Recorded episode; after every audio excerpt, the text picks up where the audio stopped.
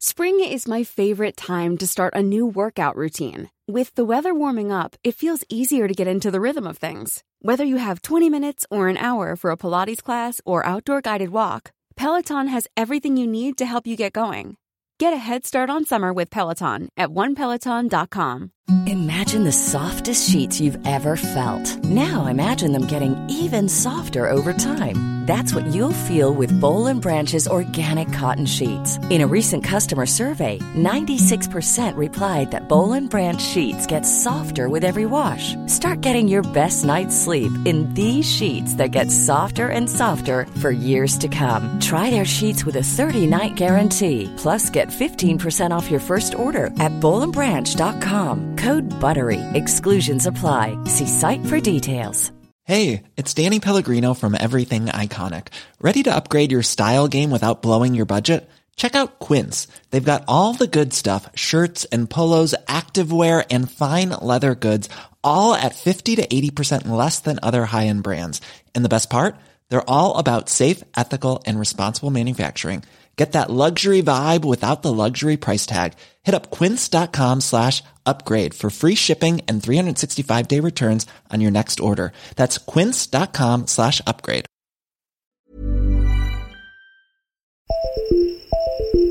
اسپانسر این قسمت از رادیو مرز برند بایودنته.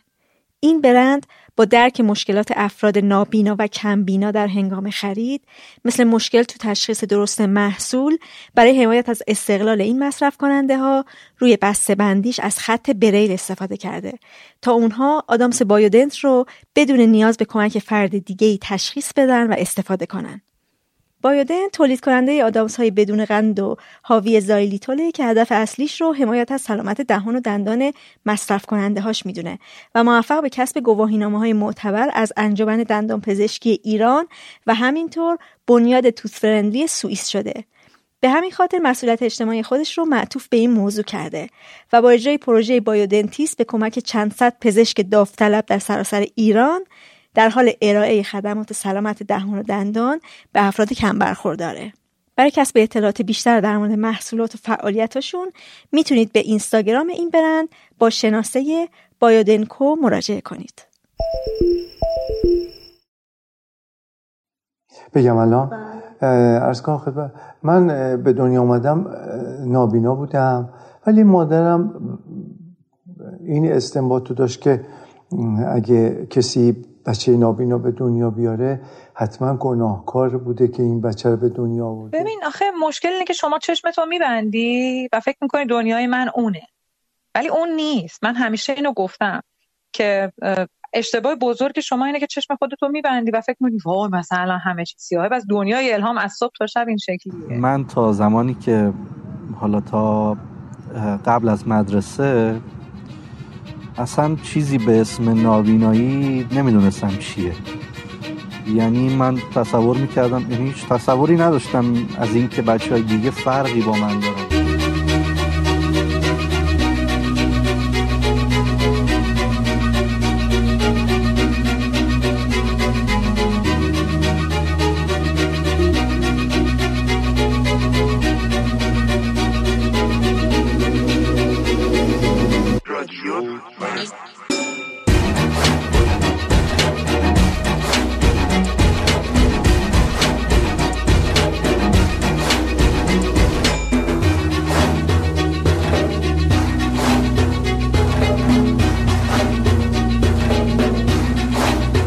سلام.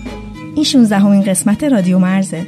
من مرزیه هستم و تو این پادکست میرم سراغ موضوعاتی که باعث ایجاد فاصله تو آدما میشن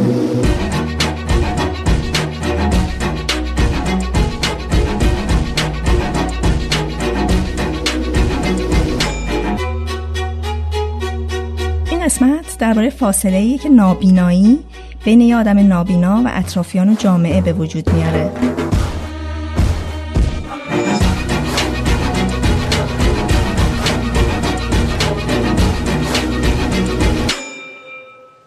قبل از اینکه شروع کنم عذرخواهی کنم بابت صدای گرفتم که علتش سرماخوردگیه برای درک فاصله که بین یه نابینا و بقیه وجود داره شاید بهتره که یکم به خودمون و اطرافمون مراجعه کنیم و ببینیم که چقدر تو زندگی با یه نابینا و همکلامی یا نزدیک بودیم.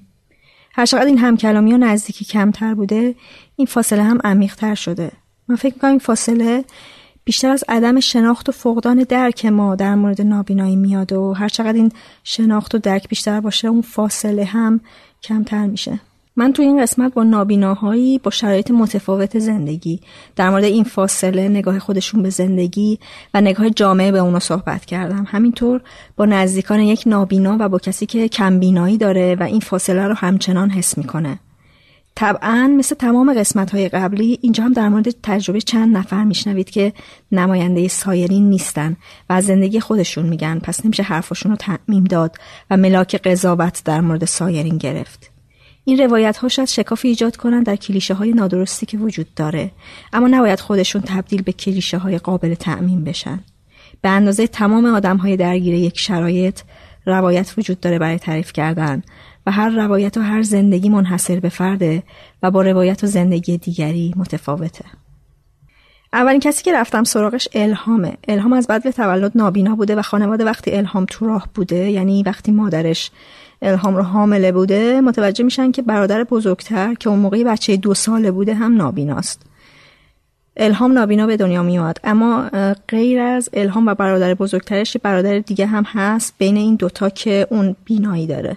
در مورد برادرم خب اینا یه ذره دیرتر متوجه شدن. مثلا شاید حدود بعدم حدود یه سالش بود که اینا مشکوک شدن که شاید این بچه چشش کم میده مامانم خودش مثلا تعریف می‌کنه که یه بار داییم با یکی از دوستاش اومده بودن خونه ما و برادرم یه چیزی رو میشکن میندازه میشکنه یه چیزی رو نمی‌بینه خلاصه یه عکس نشون میده و مامانم میشنوه که دوست داییم داره به داییم میگه که مثل این بچه چشش نمی‌بینه ها و مامانم میگه من خیلی گریه کردم. یعنی خب احتمالا خودش حد زده بوده ولی نمی‌خواسته تو مرحله انکار بوده. این قشنگ مثل یه عزاداری مثل یه سوگ باش برخورد می‌کنن دیگه. به مرحله انکار و بعد خشم و چرامن و افسردگی و همه این مراحل رو طی می‌کنن. هر خانواده که یه بچه ای داره معلولیتی به دنیا میاد. مثلا در مورد برادرم بابام تعریف می‌کنه یه آقای دکتر چشم پزشک معروفی بود که فکر کنم اسمش رو خیلی ها شنیدم به نام دکتر خدا دوست که توی شیراز مطب داشت. و بابام هواپیما رزرو می‌کنه و با داداشم که مثلا یه بچه نمی‌دونم دو سه ساله بوده احتمالا میره اونجا که این دکتر ماینش بکنه. خودش همیشه اینو تعریف می‌کنه. بابام یه ذره راحت‌تر توی تعریف کردن احساساتش میگه که رفتیم اونجا و اینجوری بود که اول دستیار دکتر مثلا مریضا رو می‌دید و اگر مثلا موردی بود که دکتر می‌تونه توش کاری انجام بده ارجاع می‌دادن به خود دکتر. و در واقع اون آرزه چشمی که من و برادرم داریم که منجر به نابینایی ماست یک بیماری به نام آرپی که مربوط به شبکی است و خیلی خیلی از میلیون ها آدم در تمام دنیا این رو دارن دارن ژنتیکیه. و وقتی که این ماینه می‌کنه اون دستیار به بابا میگه خب این بچه شما آرپی فعلا درمانی نداره فایده هم نداره که دکتر ببینتش راهی نداره.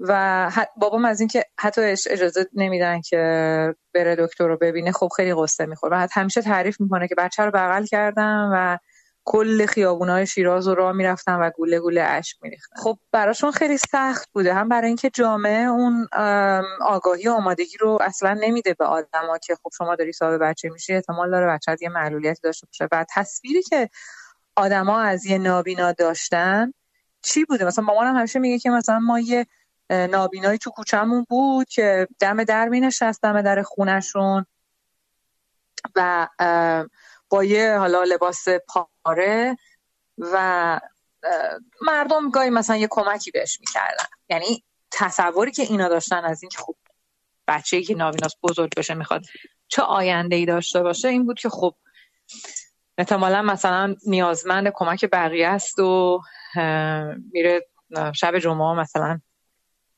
گدایی. می‌دونین و خب طبیعت خیلی سخت بوده براشون. و حالا اون داستانهای اطرافیان هم که بعضا کمک نمی‌کنن هیچی مشکل هم ایجاد می‌کنن یه چیزایی میگن حتما یه خودت یه کاری کردی حتما بابات یه کاری کرده حتما نمی‌دونم نماز نخونین حتما فلان. آدما به حال چیزایی میگن دیگه و اون قضیه بار گناه و, و ضمن که حتی از نظر بحث مذهبیش هم به از نظر روانی هم آدما خودشون هم احساس گناه می‌کنن که من چیکار کردم که بچه اینجوری شد؟ چون هر کسی من که خب تا حالا بچه نداشتم ولی فکر می‌کنم که مادر پدرها وقتی که منتظر به دنیا آمدن بچه هستن این یکی از بزرگترین نگرانیاشونه و اگه بچه دارای معلولیتی باشه خیلی براشون سخته و هی خودشون رو سرزنش می‌کنن که شاید مثلا چه می‌دونم یه اشتباهی کردم یا خطایی کردم یا هر چیز همیشه دوست دارن که بهترین و از هر جهت کامل ترین بچه رو به دنیا بیارن. هرچند که خب اصلا این قضیه رو قبول ندارم که معلولیت لزوما معنی ناقص بودن یا کمتر بودن. حالا ولی اون بحثش جداست. دارم الان از نگاه پدر مادرم حرف می‌زنم. از الهام پرسیدم که خودش چه موقع متوجه شد که نابیناست؟ من, من راستش اصلا نمی‌دونم کی فهمیدم فرق دارم شاید مثلا موقع که خونه کارتون نگاه می‌کردیم و برادرم مثلا میخندید اون یکی برادرم که خب نابینا نبود میخندید من نمیفهمیدم چه خبره. شاید مثلا اون موقعی که من چه من یه چیزی رو نمی‌دیدم من خیلی بچه شیطون بازی گوش بودم تو خونه. کلی بود بودم که مثلا ممکن بود مثلا یک چندین بار سر خوردم افتادم از پلا پایین نمی‌دونم سرم شکست یا هر چیزی. شاید اون موقع ها. شاید موقعی که وقتی موقع, مدرسه رفتن شد من فهمیدم کتابای من بریلن. ولی ببین اصلا هیچ لحظه خاصی نیست که یادم بیاد من از اون موقع فهمیدم و قصه به این معنی نه. برای اینکه فکر می‌کنم نمی‌دونم حالا برخورد خانواده‌ام اینجوری بوده یا همه اونایی که نابینا بودن همین تجربه رو دارن میفهمیدم فرق دارم و میفهمیدم مشکلاتی دارم. یه روزایی واقعا ناراحت بودم از مشکلاتی که به وجود میاد. اینکه مثلا فکر کنی بشنم قصه بخورم و هرگز سوال کنم خب چرا برای من اتفاق افتاد نمی‌دونم. برای من اتفاق افتاد یعنی به چشم یه تفاوت بهش همیشه نگاه کردم.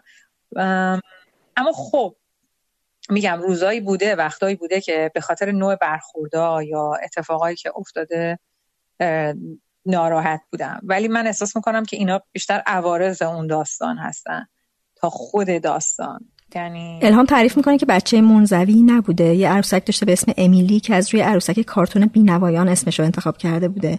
با دختر خالش خیلی نزدیک بوده و خیلی به خونه خالش رفته آمد می‌کرده و با دختر خالش بازی می‌کرده. نوجوان که بوده کلاس زبان معمولی و عمومی می‌رفته و با بچه های دیگه در ارتباط بوده. و یکی از همکلاسیاش باعث میشه که دنیای خودش رو جدا ندونه از دنیای بقیه. و باز یه اتفاق دیگه ای که افتاد و این خیلی به اون برداشتن اون مرزه کمک کرد و باعث شد که من تجربه دوره نوجوانی مثل دخترای دیگه باشه من اول سوم راهنمایی بودم که نمی‌دونم این داستان رو شما یادتون میاد یا نه ولی یه اتوبوس دخترونه ای از یه مدرسه راهنمایی دخترانه داشت می‌رفت رو ببره ولنجک ببره. اسکی اینا می‌خورن به یه دیوار و تقریبا همه بچه ها میمیرن یه دو سه تاشون میمونن. یکی از اون دخترها یکی از اون دخترها بینایی یه چشمش رو به صورت کامل و 80 درصد بینایی یه چشم دیگه رو از دست داد و اومد مدرسه ما مدرسه ویژه نابینایان. اسمش مریم بود. و خب حالا صورتش هم خیلی آسیب دیده بود. کلی جراحی کرده بودن روی صورتش. ولی خب یه دختری بود که از اون بیرون می اومد از اون ور مرز. یه دختری بود که از اون ور مرز اومد این ور مرز اومد پیش ما. و من خیلی زود باش دوست شدم. تنها دوست صمیمی یکی از تنها دوستای صمیمی شدم. و کلی با هم بیرون می‌رفتیم دیگه. همه کارا که دخترها می‌کنن. ما همونو کاکل می‌کردیم. از پسرها شماره می‌گرفتیم. امیدوارم این قسمت رو مامانم نشنوه. آره خلاصه مثلا با هم سینما می‌رفتیم. اولین ماتیک زندگیم اولین روژ لب زندگیمو من با اون خریدم. اولین کرم پودر زندگیمو با اون خریدم. خیلی تجربه ها اولین قرارا اولین تلفن ها همه کارهای دو. من ببین اینقدر من مشتاق بودم برم اونور مرز که به محض اینکه این آدم اومد من بین اون همه بچه من بهش چسبیدم و باش دوست شدم. و کلی ما با هم رفت آمد می‌کردیم بیرون می‌رفتیم پارک سینما. خونه ما می اومد من خونش رو می‌رفتم و دیگه شکستم دیگه پریدم. یعنی من یه پنجره پیدا کردم و از این مرزه پریدم اون مرز البته همه اینا که بهت گفتم از کلاس زبان رفتن از عروسکم از مامانم که مثلا ما رو می‌برد منو می‌برد با خودش بیرون اسرا. اینجوری نبود که مثلا منو تو خونه قایم کنه که چون نمی‌بینه کسی نبینتش همسایه ها نبینن. دوستان نبینن خرید می‌خواد بره من منو نبینن. با خودش منو با اینکه می‌دونی سخته.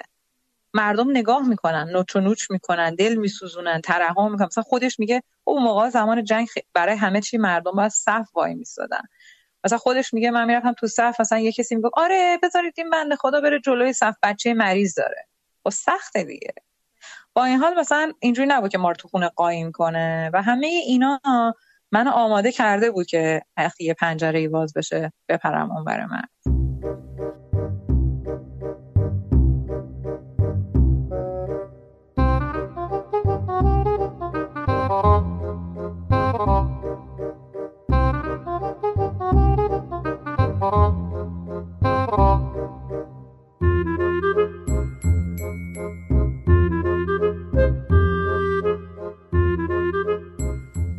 الهام میگه یکی دیگه از علتهای این فاصله اینه که آدم ها درک و شناخت درستی از نابینایی ندارن. ببین آخه مشکل اینه که شما چشمتو میبندی و فکر می‌کنی دنیای من اونه. ولی اون نیست. من همیشه اینو گفتم که اشتباه بزرگ شما اینه که چشم خودتو میبندی و فکر می‌کنی وای مثلا همه چیز سیاهه. بس دنیای الهام از صبح تا شب این شکلیه. مثلا اینه که چون من دیدن و تجربه نکردم دقیقا مثل پرواز کردم یه بار یه جایی مثال خوبی خوندم. مثلا چون ما آدما پرواز نمی‌کنیم هیچ فکر نمی‌کنیم آدم بال نداشته باشه چقدر دردناکه.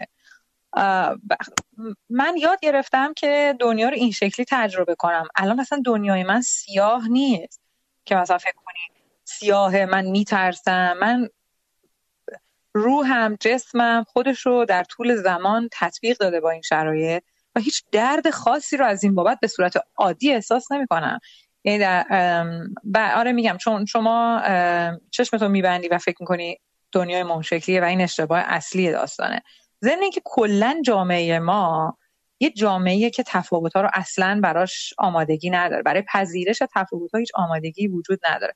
حالا هر تفاوتی که باشه یکی یه ذره قدش بلندتر باشه یکی یه ذره پوستش تیره تر باشه یکی یه ذره نمی‌دونم یه فرقی داشته باشه همه با یه فاصله یه تعجبی یه وحشتی بهش نگاه می‌کنن. چون که سیستم آموزشی ما سیستم تربیتی ما توی تلویزیون رادیو مدرسه خانواده بازیا کتابا اصلا آدما رو برای پذیرفتن این تفاوت ها آماده نمی‌کنه. ببین خود بچه ها هم بعدا یاد می‌گیرن که مخفی کنم من خودم یادمه که موقعی که با مریم دوست شدم و بیرون می‌رفتم خیلی وقتا سعی می‌کنم مردم نفهمن که من نمی‌بینم انقدر که تفاوت می‌کرد نگاه ها مثلا ظاهر چشمام طوری بود که در لحظه اول شاید خیلی معلوم نبود و سعی می‌کردیم که مثلا کسی مردم نفهمن ندونه. الان خیلی از نابینا به خصوص دخترای ما اسای سفید دستشون نمی‌گیرن برن تو خیابون. این انقدر تو جامعه پررنگی که به خود بچهای دارای معلولیت هم منتقل میشه که مخفی کنن معلولیتشون نذارن که کسی بفهمه. و این بدترین ویژگی که تو یه ویژگی داشته باشی که خودت هم حتی نخوای کسی بدون تو داری. این یعنی اعتماد به نفست با خاک یکسان شده دیگه. من تا مدت ها برام مشکل بود توضیح بدم شرایطم الان خوب خیلی فرق کرد. الهام در حال حاضر آمریکا زندگی می‌کنه. ایران که بوده آدم فعالی بوده کار می‌کرده درس میخونده و بعد هم برای ادامه تحصیل رفته دانمارک و الان هم ساکن آمریکاست و خودش فعال حقوق معلولان محسوب میشه.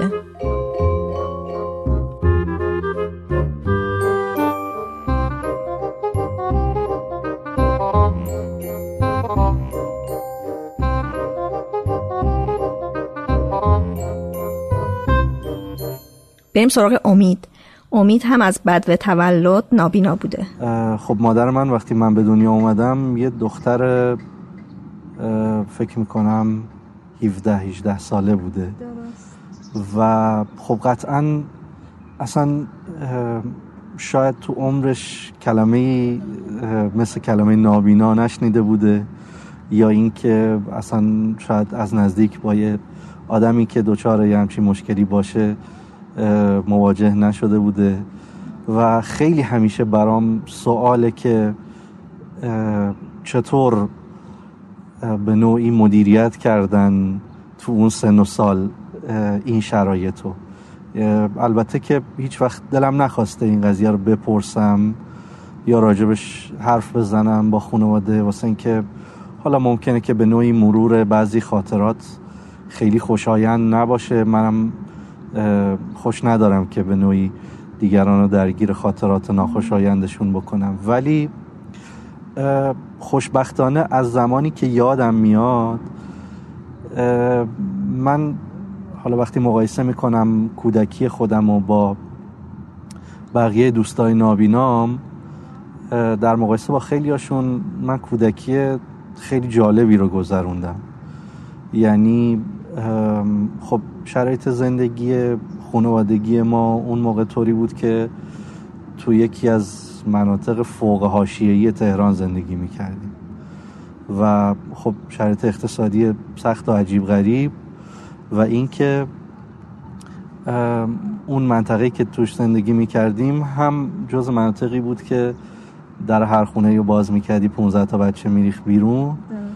و من هم حالا خیلی جالبه که یعنی همیشه وقتی به کودکی خودم فکر می‌کنم تحسین می‌کنم نگاه پدر مادر خودم و که به حال با اون سن کم و با توجه به اینکه اصلا شاید آموزشی رو دریافت نکرده بودن یا جایی نبوده که بخواد بهشون مشاوره ای بده خطی بده که چطور باید با یک کودک نابینا برخورد بکنن.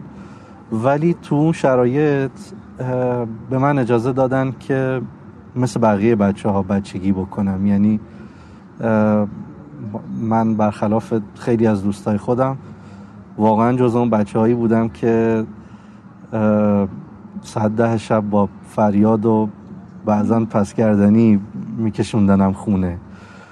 و خیلی جالبه وقتی فکر می‌کنم به این قضیه برام خیلی جالبه که بچه هایی که دور بر من بودن و تو اون محیط به حال با هم دیگه بازی می‌کردیم انواع و اقسام بازی ها هیچ کدومشون با وجود اینکه میگم از هیچ جا هیچ آموزشی دریافت نمی‌کردن ولی این پدیده اصلا پدیده خاص و عجیب غریبی براشون نبود. امید وقتی متوجه میشه نابیناست که تو مدرسه متفاوتی ثبت نامش می‌کنن. من تا زمانی که حالا تا قبل از مدرسه اصلا چیزی به اسم نابینایی نمی‌دونستم چیه. یعنی من تصور می‌کردم یعنی هیچ تصوری نداشتم از اینکه بچه های دیگه فرقی با من دارن. خب تفاوت برای من دقیقا زمانی مشخص شد که دوستای من تو اون محله توی رفتن یه مدرسه ای تو همون محل ساعت هفت و نیم صبح پا می شدن می‌رفتن مدرسه. ولی من برای اینکه درس بخونم علا رقم اینکه خیلی اصرار داشتم من چرا باید یه مدرسه دیگه برم؟ من دوست دارم با دوستای خودم مدرسه برم. من مجبور شدم ساعت پنج صبح از خواب بیدار شم برای اینکه برسم به یه مدرسه ای که سی کیلومتر با من فاصله داشت شاید بیشتر و توی مدرسه خاص نابینایان درس بخونم. امید از فشارهای اطرافیان میگه که به خاطر نابیناییش به خانواده تحمیل می‌شده. مثلا در مورد خود من اطرافیان سن و سالدار چه می‌دونم پدر بزرگ مادر بزرگ یا پیرزن پیرمردای فامیل خیلی به پدر و مادر من اصرار می‌کردن در موقعی که من بچه بودم در سن چهار پنج سالگی که آقا اینو ببرش چه می‌دونم امام رضا. و خلاصه باشین اونجا سیستم های دخیل و این ماجراها که شاید حالا فرجی شد. یا مثلا می‌گفتن که اون سالها حتما خاطرتون هست. یه پدیده های عجیب غریب دیده می‌شد. مثلا می‌گفتن فلانی نمی‌دونم ارتباط های خاص داره با عالم بالا و یهو یه جمعیتی در خونهشون صف میبستن. و شاید باورتون نشه وقتی یه, یه مورد این شکلی تو تهران یا هر کدوم از شهرستان ها پیدا می‌شد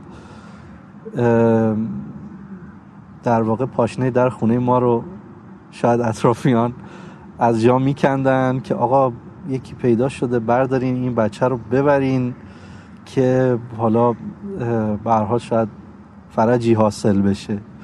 خب پدر مادر منم خیلی مقاومت می‌کردن ولی بالاخره این مقاومت تا یه جایی جواب میده دیگه. وقتی زیاد میشه شما یه جایی مجبوری تسلیم این فشارها بشی. خب پدر من نوع نگاهش اینطوری بود که خب منم مثل هر فرد دیگری هر بچه دیگه ای دیگه از 14 15 سالگی باید مسیر استقلال رو شروع بکنم و مثلا شروع کنم حالا حداقل مستقل رفت آمد کردن و اینا. و خب پدر من فوق العاده در واقع انسان عاطفی هم هست از غذا. و من می‌دونم که خیلی فشارهای عاطفی و روحی هم بهش وارد شده که خب بتونه خودش رو بقبولونه که من باید اجازه بدم فرزندم مستقل رفت آمد بکنه. ولی حالا شما تصور بکنین این بر همه این فشارها یه نفر فائق میاد و اجازه میده که فرزندش مستقل رفت آمد بکنه. بعد مثلا چه می‌دونم در و همسایه فک و فامیل اطرافیان میان بهش میگن که بابا گناه داره این بچه. خب وقت بذار تو که مشکلی نداری که. ماشین زیر پات برش داری اینو برسونش. نمی‌دونم تو چرا این بچه رو ولش کردی تو خیابون؟ مثلا خطرناکه میره ماشین می‌زنه بهش. خب اونا که درک نمی‌کنن پشت این تصمیم گیری چی وجود داره. فقط در نهایت ممکنه که یه فشار فکری و روحی به آدمی وارد بکنن که می‌دونه به درستی این تصمیم رو گرفته. یا مثلا همین اتفاق برای من زمانی افتاد که من بعد از دوره لیسانس تقریبا تو همون 22 سالگی تصمیم گرفتم که حالا با توجه به سبک زندگیم تنها زندگی بکنم و جدا از خانواده باشم. و خب احتمالا می‌تونین تصور بکنین که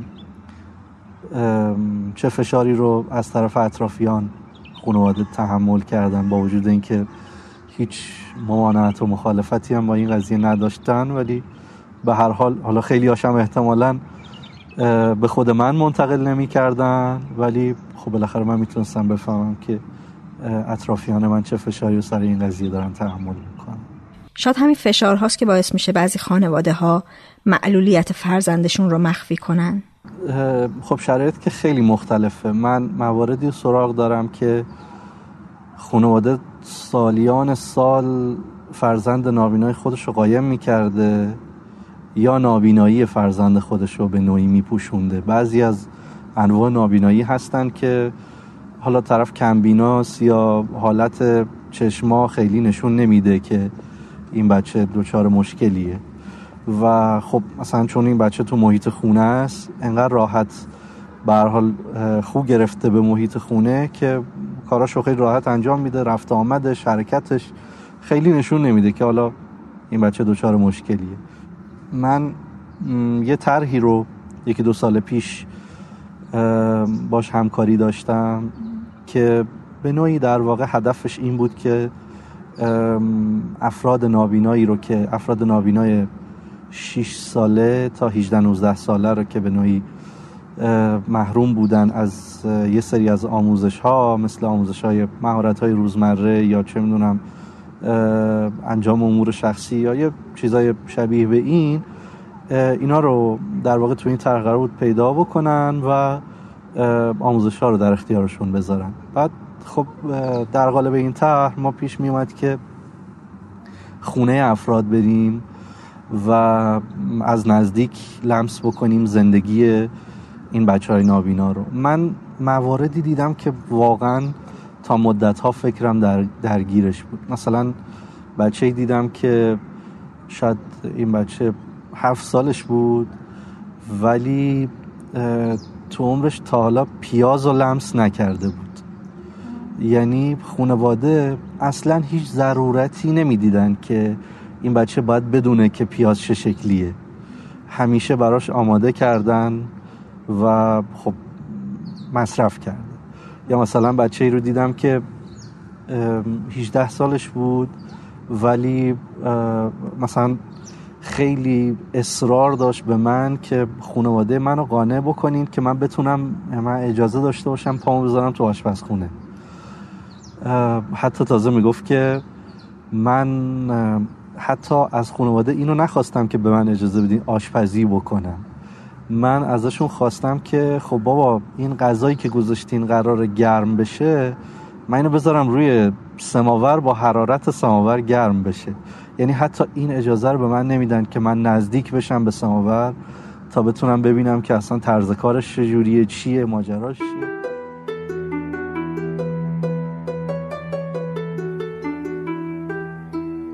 امید دانشگاه رفته و از دو تا دانشگاه مختلف لیسانس و فوق لیسانس گرفته و میگه که خیلی تصور غلطی دارن که برای معلول یا نابینا سهمیه خاصی برای ورود به دانشگاه وجود داره یا اونا در رشته خاصی تحصیل می‌کنن که این تصور غلطیه. یک معلول هم مثل بقیه تو کنکور شرکت می‌کنه و قبولش در دانشگاه بر اساس رتبه که تو کنکور به دست آورده. خیلی این تصور رو دارن که نابیناها فقط می‌تونن با استفاده از خط بریل چیزی بخونن و بنویسن و بنابراین به خیلی از لوازم الکترونیکی و تکنولوژی روز دسترسی ندارن. ولی این هم تصور اشتباهیه. از امید خواستم که در این مورد توضیح بده. در مورد کامپیوتر و حالا بقیه ابزارهای هوشمند که خب به نوعی در واقع تو 20 سال 20 25 سال اخیر دسترسی نابیناها بهش فراهم شده و یه انقلابی به حساب میاد در زندگی نابیناها. سیستم به این گونه است که در آغاز دهه 90 میلادی یه قانونی در آمریکا مجموعه قوانینی به تصویب رسید به نام American Disability Act یا در واقع قوانین معلولیت حالا به طور خاص کشور آمریکا. بعد بر اساس یکی از مفاد این قانون تمام کمپانی هایی که تو حوزه فناوری فعالیتی داشتن موظف شدن که اون فعالیت خودشون رو به شکلی دسترسی پذیر برای افراد دارای معلولیت هم طراحی بکنن. مثلا وقتی مایکروسافت یه نسخه از ویندوز رو عرضه می‌کنه باید این نسخه از ویندوز مجهز به یه سیستمی باشه به نام صفحه خوان یا screen reader که کاربر نابینا بتونه اون screen reader رو فعال بکنه. و کاری که اون screen reader می‌کنه اینه که هر آن قسمتی از صفحه رو که ما لازم داشته باشیم برامون می‌خونه. یا فرض بکنید همین اتفاق در مورد موبایل های پلتفرم اندروید یا آی او وجود داره. یعنی تو هر دوی این پلتفرما یه قسمتی وجود داره به نام accessibility که اون ابزار screen reader که حالا تو اندروید اسمش TalkBack ه و تو iOS اسمش VoiceOver ه توش تعبیه شده و ما می‌تونیم با روشن کردنش به نوعی گوشی خودمون رو حالا ساده بخوام بگم گویا بکنیم و بتونیم ازش استفاده بکنیم. همینطور ابزارهای دیگه ای هست که امکان خب در نظر داشته باشین که خیلی ها ممکنه که دچار معلولیت های تو امان باشن. یعنی هم نابینا باشن هم کم شنوا یا ناشنوا مثلا.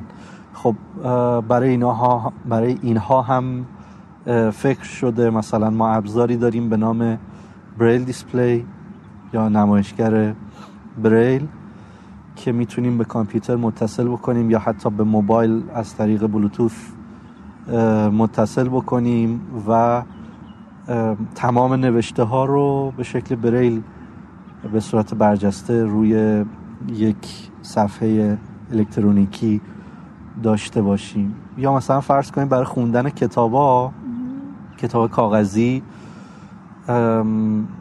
تقریبا از اواخر نیمه اول قرن بیستم و حالا به واسطه زیاد شدن تعداد نابیناها بعد از جنگ جهانی دوم نهزت ضبط کتاب های صوتی شروع شده بود. یعنی هنوزم هست. خب خیلی ها کتاب رو به شکل صوتی می‌خونن ولی نابیناهایی که بتونن از کامپیوتر استفاده بکنن. الان می‌تونن به راحتی کتاباشون رو با یه اسکنر کاملا معمولی اسکن بکنن به هر زبانی که باشه.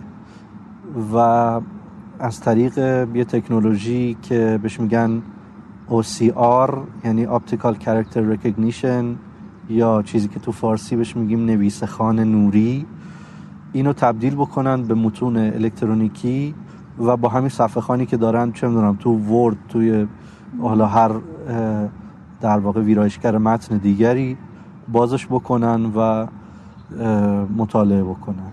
و خب همین ابزارها به من کمک کردن که بتونم تو دانشگاه درس بخونم یعنی عین هفت سالی که من دانشجو بودم فکر می‌کنم واقعا اقراق نیست بگم حتی یه کتاب رو نیاز نبوده که از کسی بخوام برای من ضبط بکنه یا حالا در حضور من بخونه.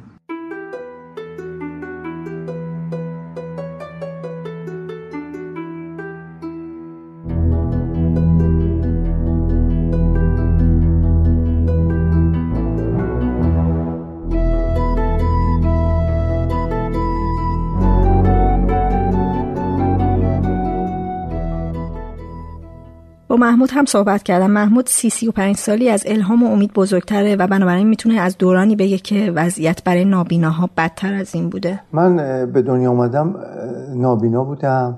ولی مادرم این استنباط تو داشت که اگه کسی بچه نابینا به دنیا بیاره حتما گناهکار بوده که این بچه رو به دنیا آورده. دیدشون این بوده هر کس می‌گفت مثلا ایشون چرا نابینا شده؟ سه چهار تا دلیل می آورد. می گفت یکی من داشتم می‌رفتم امام داوود خوردم زمین. یه بار مثلا این سرخک گرفت. یا یه دیوونه یه دفعه اینو گرفت با اون نهنویی که داشت پرت کرده سه چهار تا مطلب رو می‌گفت که بگه که من مقصر و گناهکار نیستم توی نابینا بودن ایشون. از این نظر به حال من مادرزاد نابینا بودم. بعد به حال تو پایین ترین نقطه جنوب تهران زندگی می‌کردم. جوادیه. جوادیه. آره بعد اونجا خیلی به حال جای محروم نشینی بود. من تا مدت زیادی اصلا نمی‌دونستم که سال 42 که مدرسه نابینایان تأسیس میشه به نام مدرسه رضا پهلوی من متوجهش نمیشم. خیلی از شهرستان که خانواده فرهنگی داشتن یا به هر حال نمی‌دونم به هر شکلی تو جریان قرار می گرفتن می اومدن تهران. اونجا شبانه روزی بود درس میخوندن ولی من متوجه این قضیه نبودم تا نمی‌دونم تا فکر می‌کنم 17 18 سالگی اصلا نمی‌دونستم که می‌تونم درس بخونم نمی‌دونستم که کاری می‌تونم بکنم. یعنی اون زمان بی سواد بودید بله. پدر من به کسی سفارش کرده بود مثلا یه جایی رو برای من پیدا بکنه. حالا اگه صلاح دونستید اینو بذارید. اگه صلاح ندونستید از نظر من مشکلی نداره. من برام جایی رو پیدا کرده بود. یه جایی بود به نام اردو کار بهش می‌گفتن که افراد متکدی جامعه رو جمع می‌کردن میبردن اونجا. اونجا یه بخشی داشت به نام معلول به بخش معلولین که من اونجا بودم. بهتر از جاهای دیگه بود؟ من نمی‌دونم من چقدر اونجا بودم ولی اونجا خیلی به من سخت گذشت و خیلی هیچی همجوری بودم. هیچ کاری نمی‌کردم. یعنی من مثلا یه محیطی بود که فقط معلولین بودن و دور هم من یکی من چند یکی دو تا معلولین رو بیشتر یادم نمیاد و نمید. مثلا یه آقایی بود که کلا قطعه فکر می‌کنم نخا بود فقط با مچش کار می‌کرد که رو پارچه گلدوزی می‌کرد. من با نزدیک تخت اون بودم با اون بیشتر دمخور بودم. حالا کسایی دیگه هم بودن که مثلا یه پا نداشتن یا نمی‌دونم حالا چه شکلی بود. به حال بهتر از اون بخشای عمومی اون در واقع حالا شکل درستش گداخونه بود دیگه اونجا. افراد مت...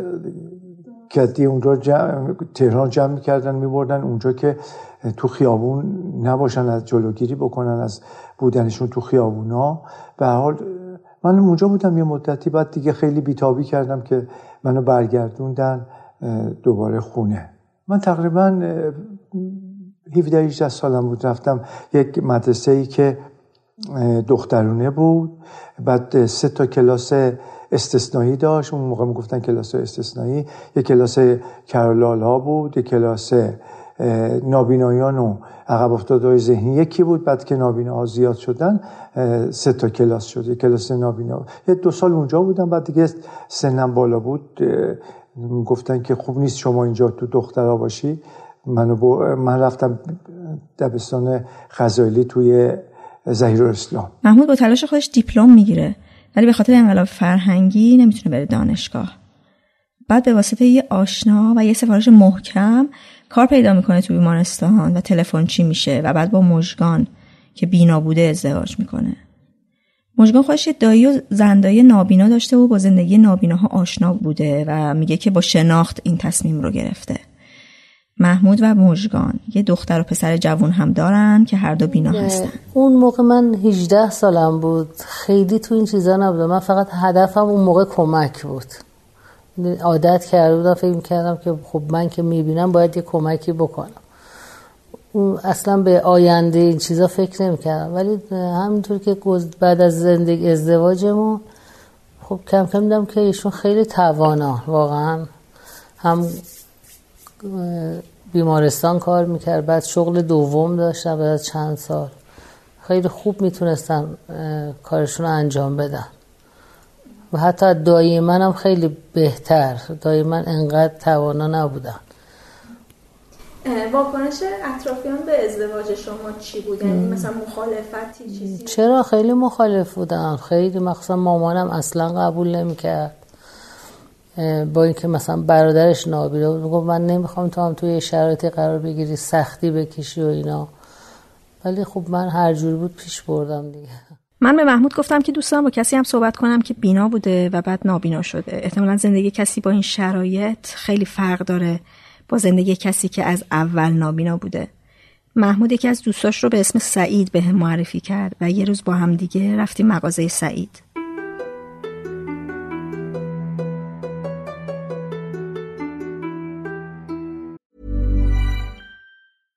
I'm Sandra, and I'm just the professional your small business was looking for. But you didn't hire me because you didn't use LinkedIn jobs. LinkedIn has professionals you can't find anywhere else, including those who aren't actively looking for a new job but might be open to the perfect role, like me.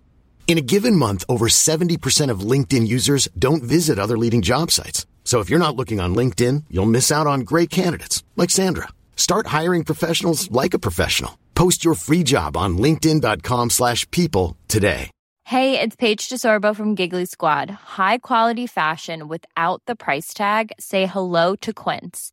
I'm snagging high-end essentials like cozy cashmere sweaters, sleek leather jackets, fine jewelry, and so much more. With Quince being 50 to 80% less than similar brands. And they partner with factories that prioritize safe, ethical, and responsible manufacturing. I love that. Luxury quality within reach. Go to quince.com slash style to get free shipping and 365 day returns on your next order. quince.com slash style. مثلا یادم میاد نشسته بودم مغازه یه به سرم خودش گفتم یه اگه دومی به خمره بزنیم. یه پیکی بزنم. زیاد مشروب خب نمیخوردم. نه که نمیخوردم و اصلا نمیخوردم. گاهی اوقاتی هم چیزی. بعد من اگه داداشو دیدم گفتم برو سر چاره استانبول اینجا اینجا خب آخر چیز دیگه سر چاره استانبول مثلا مشروب اینا بخوام چیز کنیم سر چارا گفتم برو یه دونه حالا مشروب برام یه دونه ویسکی قوطی بگی بیار قشنگ یادم میاد. حمید گفت بابا من کار دارم سعید الان الان چه وقتش اومد حالا ما هم اومدیم مغازه. با این همه علم شنگه اصلا هیچ کاری هم نداشتیم. فقط نشسته بودیم همینجوری. در پاساژ بسته. بعد یه دفعه من چشم خورد زیر میز مغازه. دیدم یه دونه از این الکل سفیدا. الکل سفیدا اون زیر گفتم خب دیده بودم که اینو قاطی می‌کنن با یه چیزی میخورنش. بعد اومدم یه دلسترم گرفتم و قاطی کردم. چهار تا کوچولو پیک کوچولو خوردم. خوردم گفتم اما گفتم عجب چیزیه. عجب مشروب قویه. مست و ملنگمون کرد. بعد ارزم به حضورتون که هیچ تموم شد. برگشتیم خونه. برگشتیم خونه چون شب عیدم بود بچه ها داشتن کارهای خونه رو انجام می‌دادن. البته اینم برای تجربه اونایی که اینو دارن گوش می‌کنن بگم بهشون. اینی که من خوردم یه تهمزه نفت و اینجور چیزا هم داشت. تهمزه نفت و بنزین یه مزه داره. یه تهمزه اونم داشتش. من هیچی من رفتم خونه بود بعد خونه صنعتی بود دیگه خب الان اونم میگم اما محمود. اونم میگم بهتون که داستانش چی بود. اومدیم اومدیم خونه دیگه مگه کارهای عید بود و فرشا رو جابجا می‌کردن خونه خانومم. مثلا وسایل جابجا حتی به اونم کمک کردم. مثلا ما عادت داریم فرشامون رو خودمون بشوریم. بله. خودمون مثلا قالیشویی رو دوست نداریم قالیشویی بشوره اصلا. فرشامون رو خودمون میشوریم. حالا تا اون موقع که اینجوری بود بعد اون دیگه دیگه قالیشویی شد دیگه. بعد بعد اون دیگه نمی‌دونم دیگه بچه بود هم دوست نداریم بشوریم. یه یه اثر منفی داشت انگاری روش. بعد اون روز من گرفتم خوابیدم. من تو خواب همش بالا می آوردم و اینا اصلا خیلی عجیب غریب بود. این مستیش منو ول نمی کرد یعنی چیز نمی شدم من. تو حالت عادی بر نمی گشتم بودم با من که چیزی نخوردم که. بعد دیگه دیگه متوجه نشدم چه اتفاقی افتاد. یه چیزایی یادم میاد که مثلا پا می‌شدم گفتم ساعت چنده؟ مثلا صدای اذان میومد از بیرون. می‌دونم این اذان صبح یا اذان ظهره؟ بچه ها تو خونه متوجه نشدن. مثلا گفتن سعید ما فکر کردیم که تو خب مثلا مشروب خوردی می‌زده شدی و اینا حالت خوب نیستش. اون روز تموم شد. اون شب که دیگه از خواب بیدار شدیم. یعنی یعنی که تو حال خودم نبودم. تا که شب شد و اگه خانومم داداشم گفتش که آره سعید حالش خوب میشه یه یه مگه دکتر ببریدش. اینا رو دیگه برام تعریف کردن ها بعد اینا منو برمیدارن می‌برن دکتر. بیمارستان شهدای یافتاباد. اونجا تشخیص نمیدن که من چمه. مثلا فکر می‌کردن که من از این معتادا و اینا بعد مثلا به داینه برگشتن گفتن که چی زده اینا؟ چی زده؟ بعد اونجا اونجا یه سرم به من وصل می‌کنم یه آمپور ضد تهوع هم می‌زنم بهم. یعنی من سیستم دفاعی بدنم خودش داشت مقاومت می‌کرد. یعنی که بالا می آوردم و اینا یعنی خودش این سموجی داشت دفع می‌کرد. اینا باعث شد که تو بدنم بمونه. از بیمارستان که می‌خواستیم بیایم بیرون یه صحنه یادم میاد که اومدم من که در ماشین رو باز کنم من در ماشین رو پیدا نمی‌کردم. اون همون همون موقع که بیمارستان. من مگه در ماشین رو پیدا نمی‌کردم که چفت در رو بکشم در ماشین باز بشه.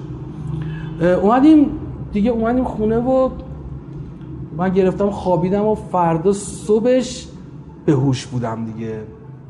از خواب بیدار شدم اولش فکر می‌کردم که برقا رفته. یعنی قسمت وحشتناک داستان اینجاست. اول فکر می‌کردم برق رفته.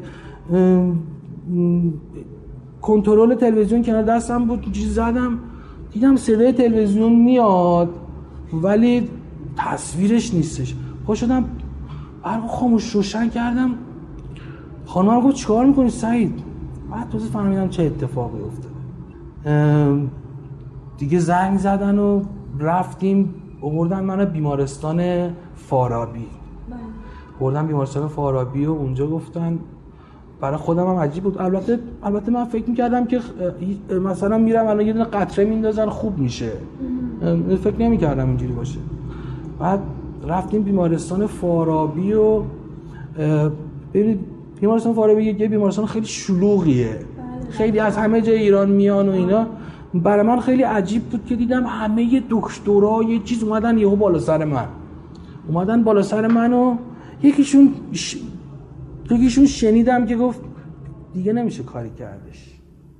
این اتفاق یه هفته مونده به عید 1391 برای سعید افتاده. به جای اتانول متانول که الکل صنعتی خورده بوده و اشتباه پزشکی باعث شده که چند روز سم تو بدنش بمونه و به چشمهاش آسیب بزنه. بعد بردنش بیمارستان فارابی و از اونجا منتقل شده به بیمارستان لقمان و اونجا بهش اتانول دادن که متانول رو خونسا می‌کنه.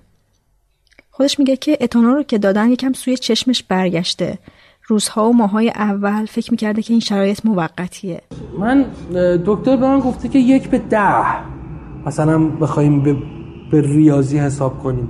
ولی خب مثلا مثل آینه بخار کرده همون دیگه.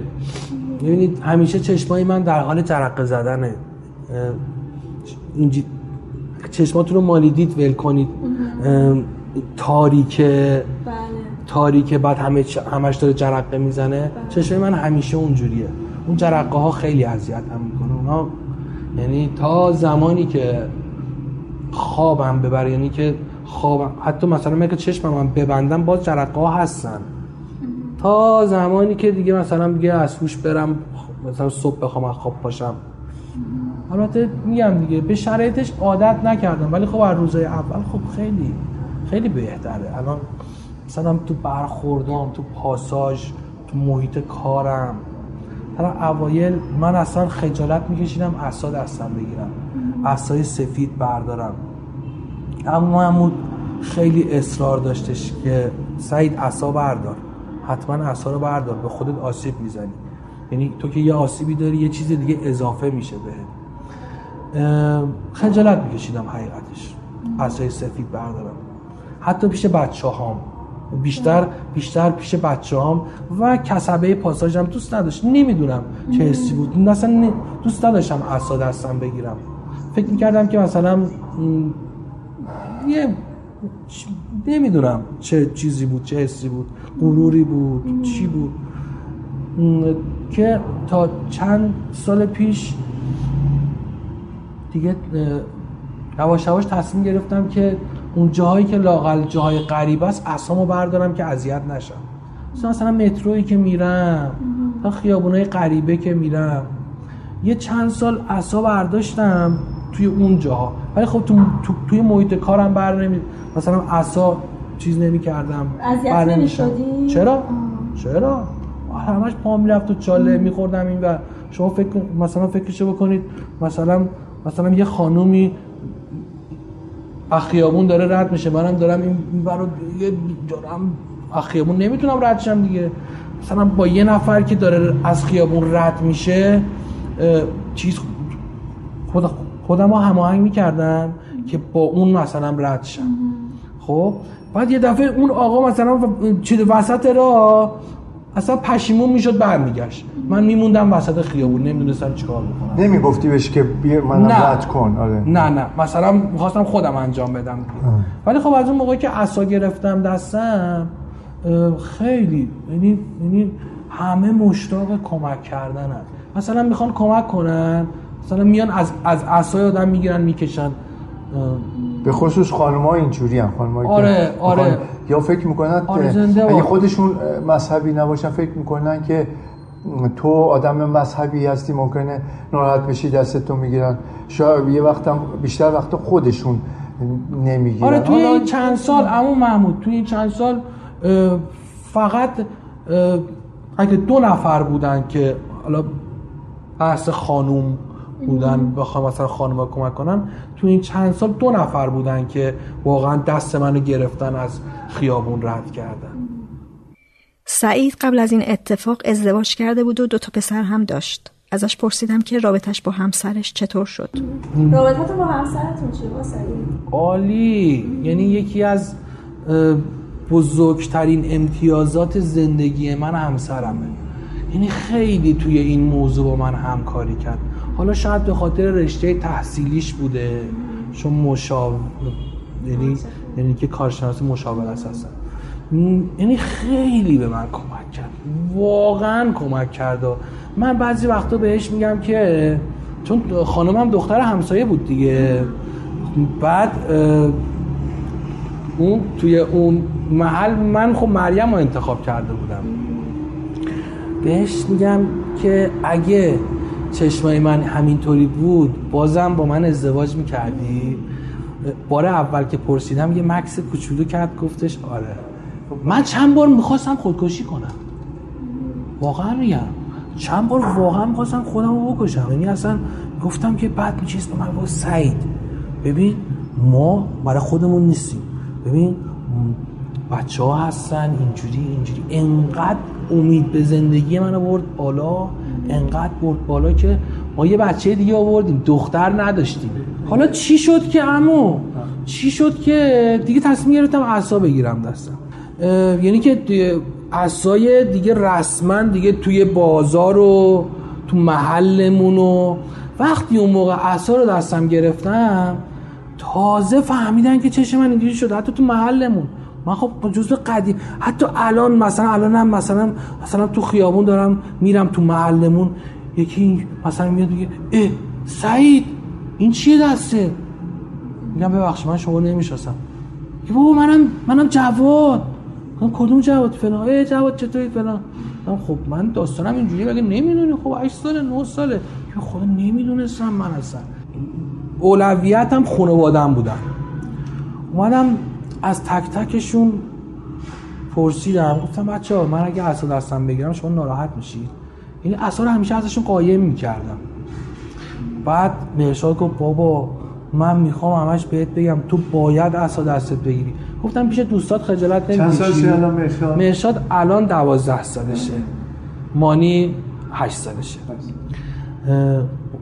من خب می‌گفتم شاید پیش دوستاش خجالت بکشه و اینا. مثلا چیز نباشه. معقول مثلا خجالت بکشن دیگه. بعد گفت نه بابا اصلا من خجالت نمی‌کشم. تو سلامتی تو برای من مهمتره. از چند نفر که مثلا دوستانم بودن قبلش استعلام گرفتم که می‌خواستم ببینم که عکس عملشون چیه. اکثرا به من گفتن که بگیر هست دسته تو خودت داری آسیب می‌زنی. بعد دیگه دیگه اثر رو دستم گرفتم. بودم آخه یه نفس راحتی کشیدم و مثلا مثلا اصو می‌رفتم میدون ولی از اصا دستم بود. بعد مثلا میمدم تا اینجا پیدا اینجا سری اسامو قایم می‌کردم توی کیفم که هیچکی نبینه. نمی‌دونم چه حسی بود. الان دیگه نه الان دیگه راحت شدم.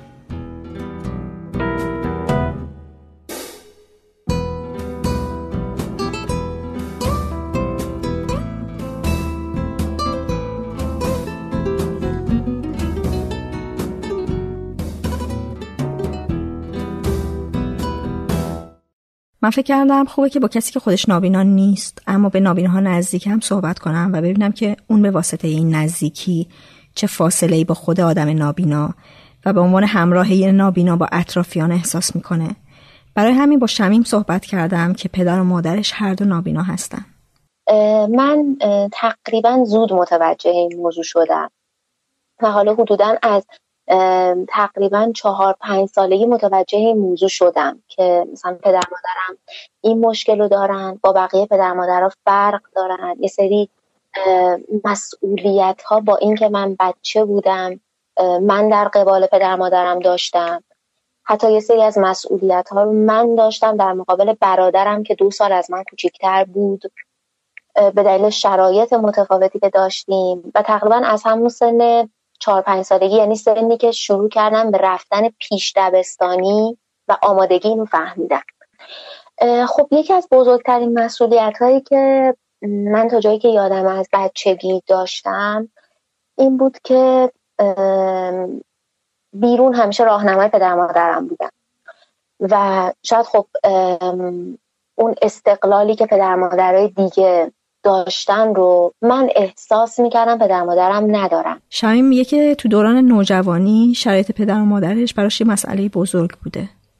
مثلا یادمه که خب تو مدرسه اون زمان نمی‌دونم الان وجود داشته باشه همچین چیزی. زمان ما مثلا مدرسه جلسات اولیا مربیان میذاشت. جلسات مثلا دیدار با معلمان میذاشت که مثلا تو این جلسات اجبار می‌کردن که پدر مادرتون باید بیان. وقتی که همیشه این اعلام رو می‌کردم به دانش آموزان که مثلا هفته دیگه این هستش و پدر مادرتون باید بیان من واقعا برام یه عذاب بزرگ بود. یعنی فکر کردم که خب الان مثلا همه بابام بگم بیاد مثلا دوستم بغل دستیم چه فکری می‌کنه؟ یا مثلا پشت سریم چه فکری می‌کنه؟ و یادمه که حتی یک بار پدر من اومد مدرسه و جلوی در واقع حیات ما یه پله داشتش که اون پله رو رد می‌کردم بعد وارد حیات دوم می‌شدن. دو تا حیات بود. و خب میگم مثلا من پدرم رو از دور دیدم که اومد و رسید به پله و من از ترس قضاوت بچه ها نرفتم کمکش. و یکی دیگه از دوستام که اصلا نمی‌دونست اون پدر منه رفت کمک کرد به پدرم و رفت داخل در مدرسه. یعنی این این خاطره همیشه گوشه ذهن من هست و الان میگم الان برای من شاید یه چیز خندهدار به نظر بیاد. چون الان من با پدرم شاید تو پر جمعیت ترین نقطه اجتماع هم حاضر میشیم. جلوی بزرگترین جمع ها هم شاید حاضر بشیم و الان برای من میگم اون تفکر بچگی یه تفکر ناپخته و خندهداره. ولی خب این بود یعنی اجتناب ناپذیر بود توی بچه ها این تفکر. تو بعضی از شرایط بد روحی که شاید فشار چیز دیگه اصلا تو زندگیتون باشه.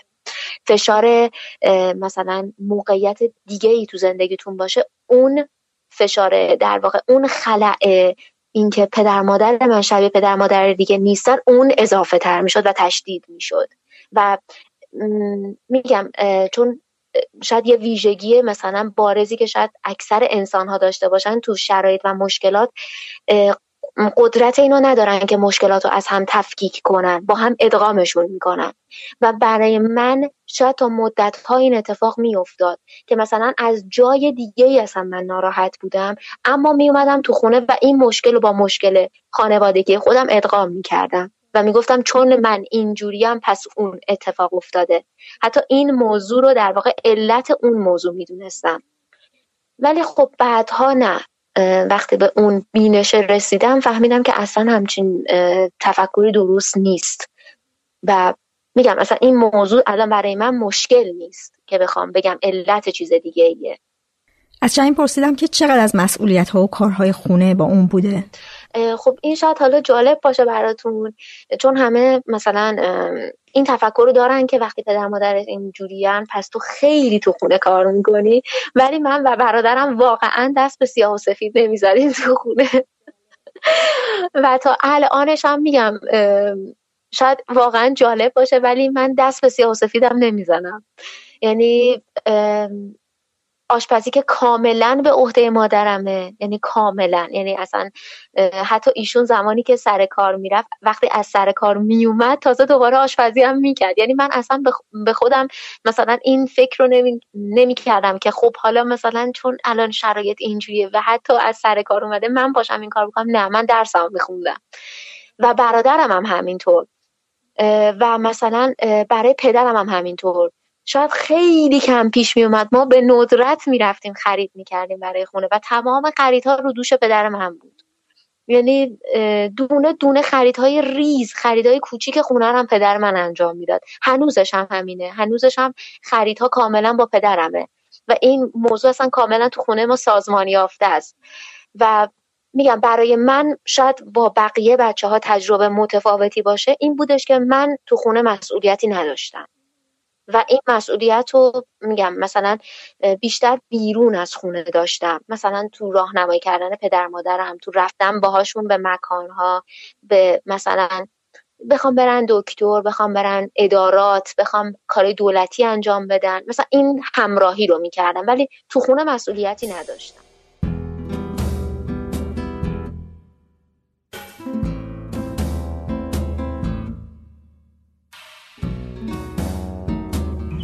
اسمش آرپیه در واقع یه دونه مشکله یه مشکل چشمه مشکل بیناییه که دامنه دید آدم رو کم می‌کنه و باعث میشه که آدم کنتراستا رو و همزمان باعث میشه که آدم کنتراستا رو نبینه.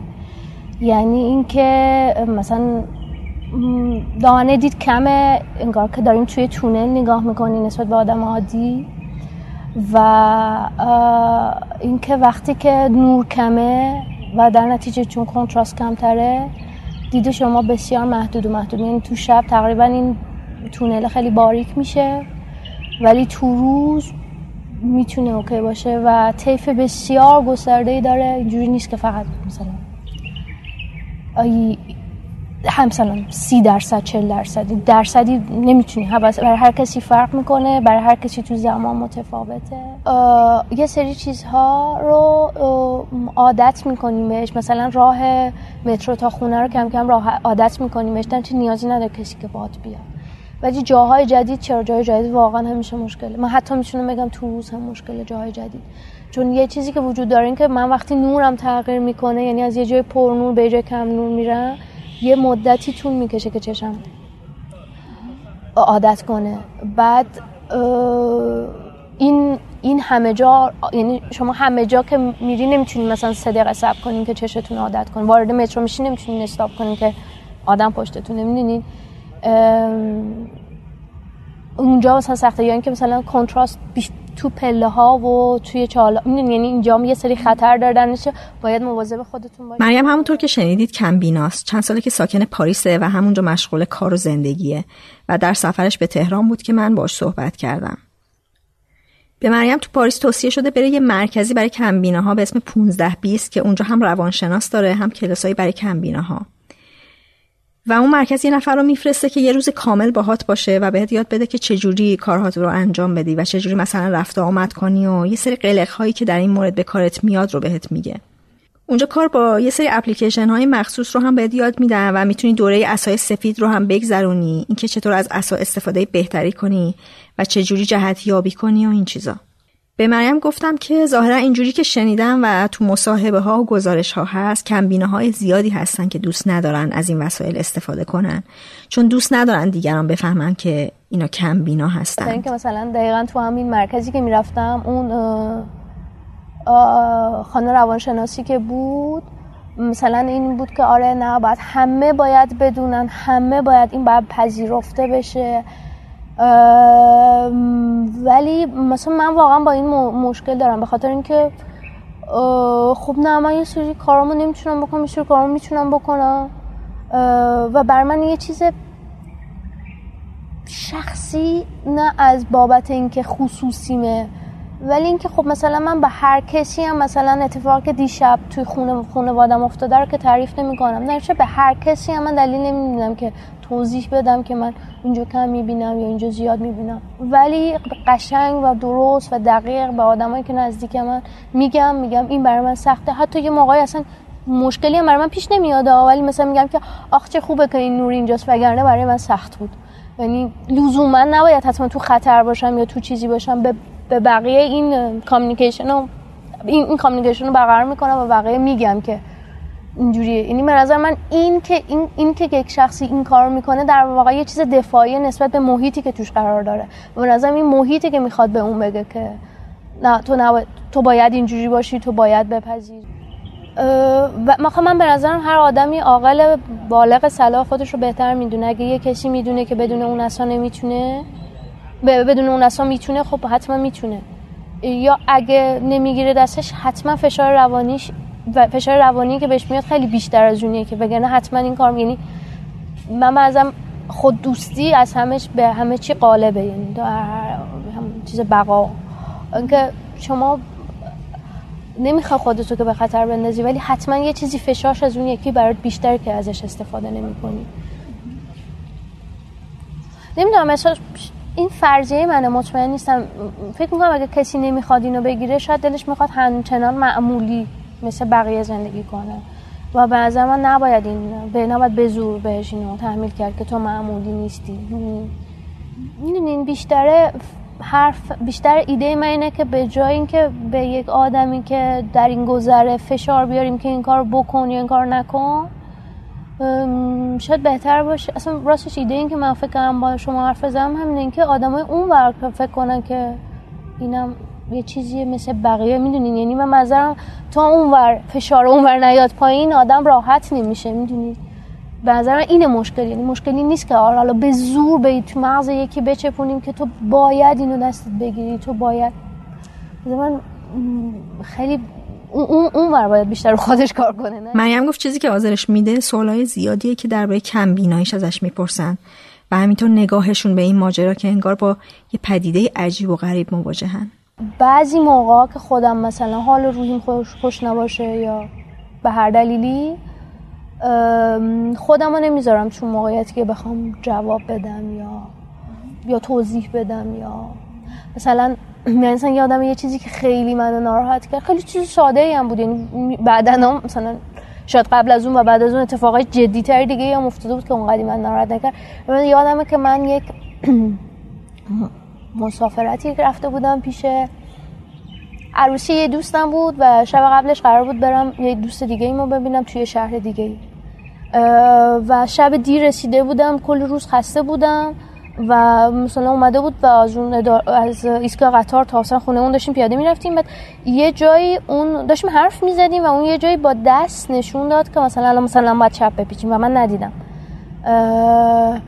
بعد یهو وایساد این آدم حتی در جریان این موضوع بود قبلا مثلا براش خیلی ساده براش توضیح داده بود. با جزئیات نه اینکه من شبا کمی بعد یهو وایساد گفت تو دست منو ندیدی؟ گفتم نه. گفت دست منو ندیدی که من گفتم به سمت چپ بریم؟ گفتم نه. و این تمام شب ول نکرد. این گفت یعنی چی مریم دست من ندیدی؟ تو یعنی واقعا نمی‌بینی مریم؟ واقعا نمی‌خوای براش یه کنی واقعا بعد هی یک بار دو بار سه بار چهار بار. و واقعا به اونجایی رسید که من با اینکه بس خونش مهمون بودم بهش گفتم با خودت فکر نمی‌کنی ممکنه اینقدر که سوال می‌پرسی منو اذیت کنه؟ و به نظر من واقعا بعضی موقع یه چیزای خیلی خیلی ساده است. یعنی اصلا چیز پیچیده نیست توهینی هم نیست هیچی نیست. اینکه طرف اصلا مینو چیز نمی‌کنه که الان سوال پرسیدن تو یا واقعا همین دانش بیهوده که میگم به چه درد می‌خوره؟ مثلا الان مثلا واقعا اونقدر به من نزدیکی می‌دونین یعنی اونقدر به من نزدیکی که حالا زندگی ما یعنی اینکه شرط من بدتر بشه تو زندگی تو تأثیری واقعا نداره می‌دونی؟ یعنی چیز بی یعنی محبت بیخود دانش پرسش بیخود برای من اینا بی خیلی بیخوده و این چیزها باعث میشه که مثلا من احساس کنم که خب حالا تو که نمی‌فهمی منم دلیل نداره برای توضیح بدم. این برای من مثلا بعضی موقع پیش میاد یا یا اینکه مثلا یادم یه موقعی برای یکی توضیح دادم بعد دیگه پیوسته مثلا به نظرم به نوع توضیح دادنم خب خیلی رفت داره. اینکه دقیقا چی برای طرف میگین؟ ساده بگین پیچیده بگین چی؟ اسم بیماری رو بگین یعنی بستگی داره و اینم واقعا من میگم که به مرور زمان سیاس... سیاست اگه اسمشه politic هم عوض شده در مورد اینکه چی و که برای کی چی... چجوری بگم. که برای یکی ساده میگم من شبا کمتر می‌بینم. برای یکی اسم بیماری رو میگم. برای یکی میگم که اینه دیگه می‌خوای برو تو ویکیپدیا search کن.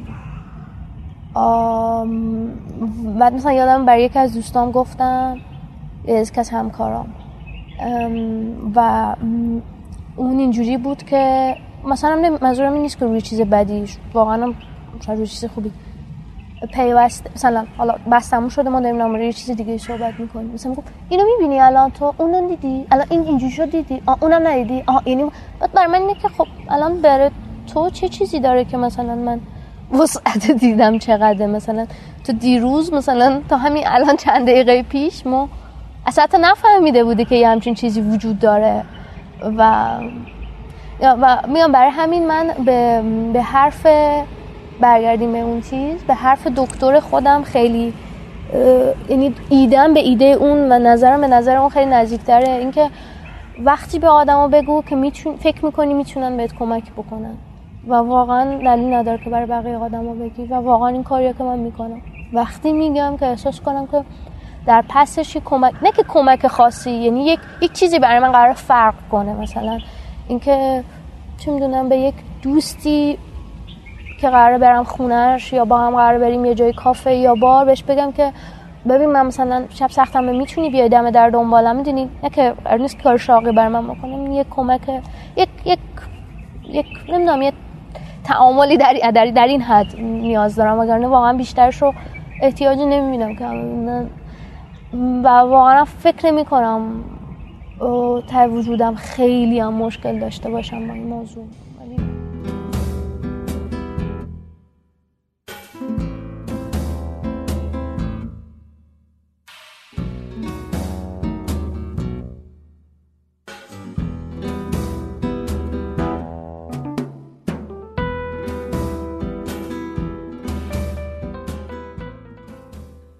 اینکه موضوع رو ادامه بدیم می‌خوام یه توضیح کوچیک بدم. آدمایی که تو این قسمت باشون حرف زدم به نظرم هم آدمایی با اعتماد به نفس و متکی به خودی هستن که درس خوندن برای خودشون شغل دارن و به رغم تمام مشکلات و محدودیت هایی که سر راهی نابینا وجود داره تونستن مستقل باشن.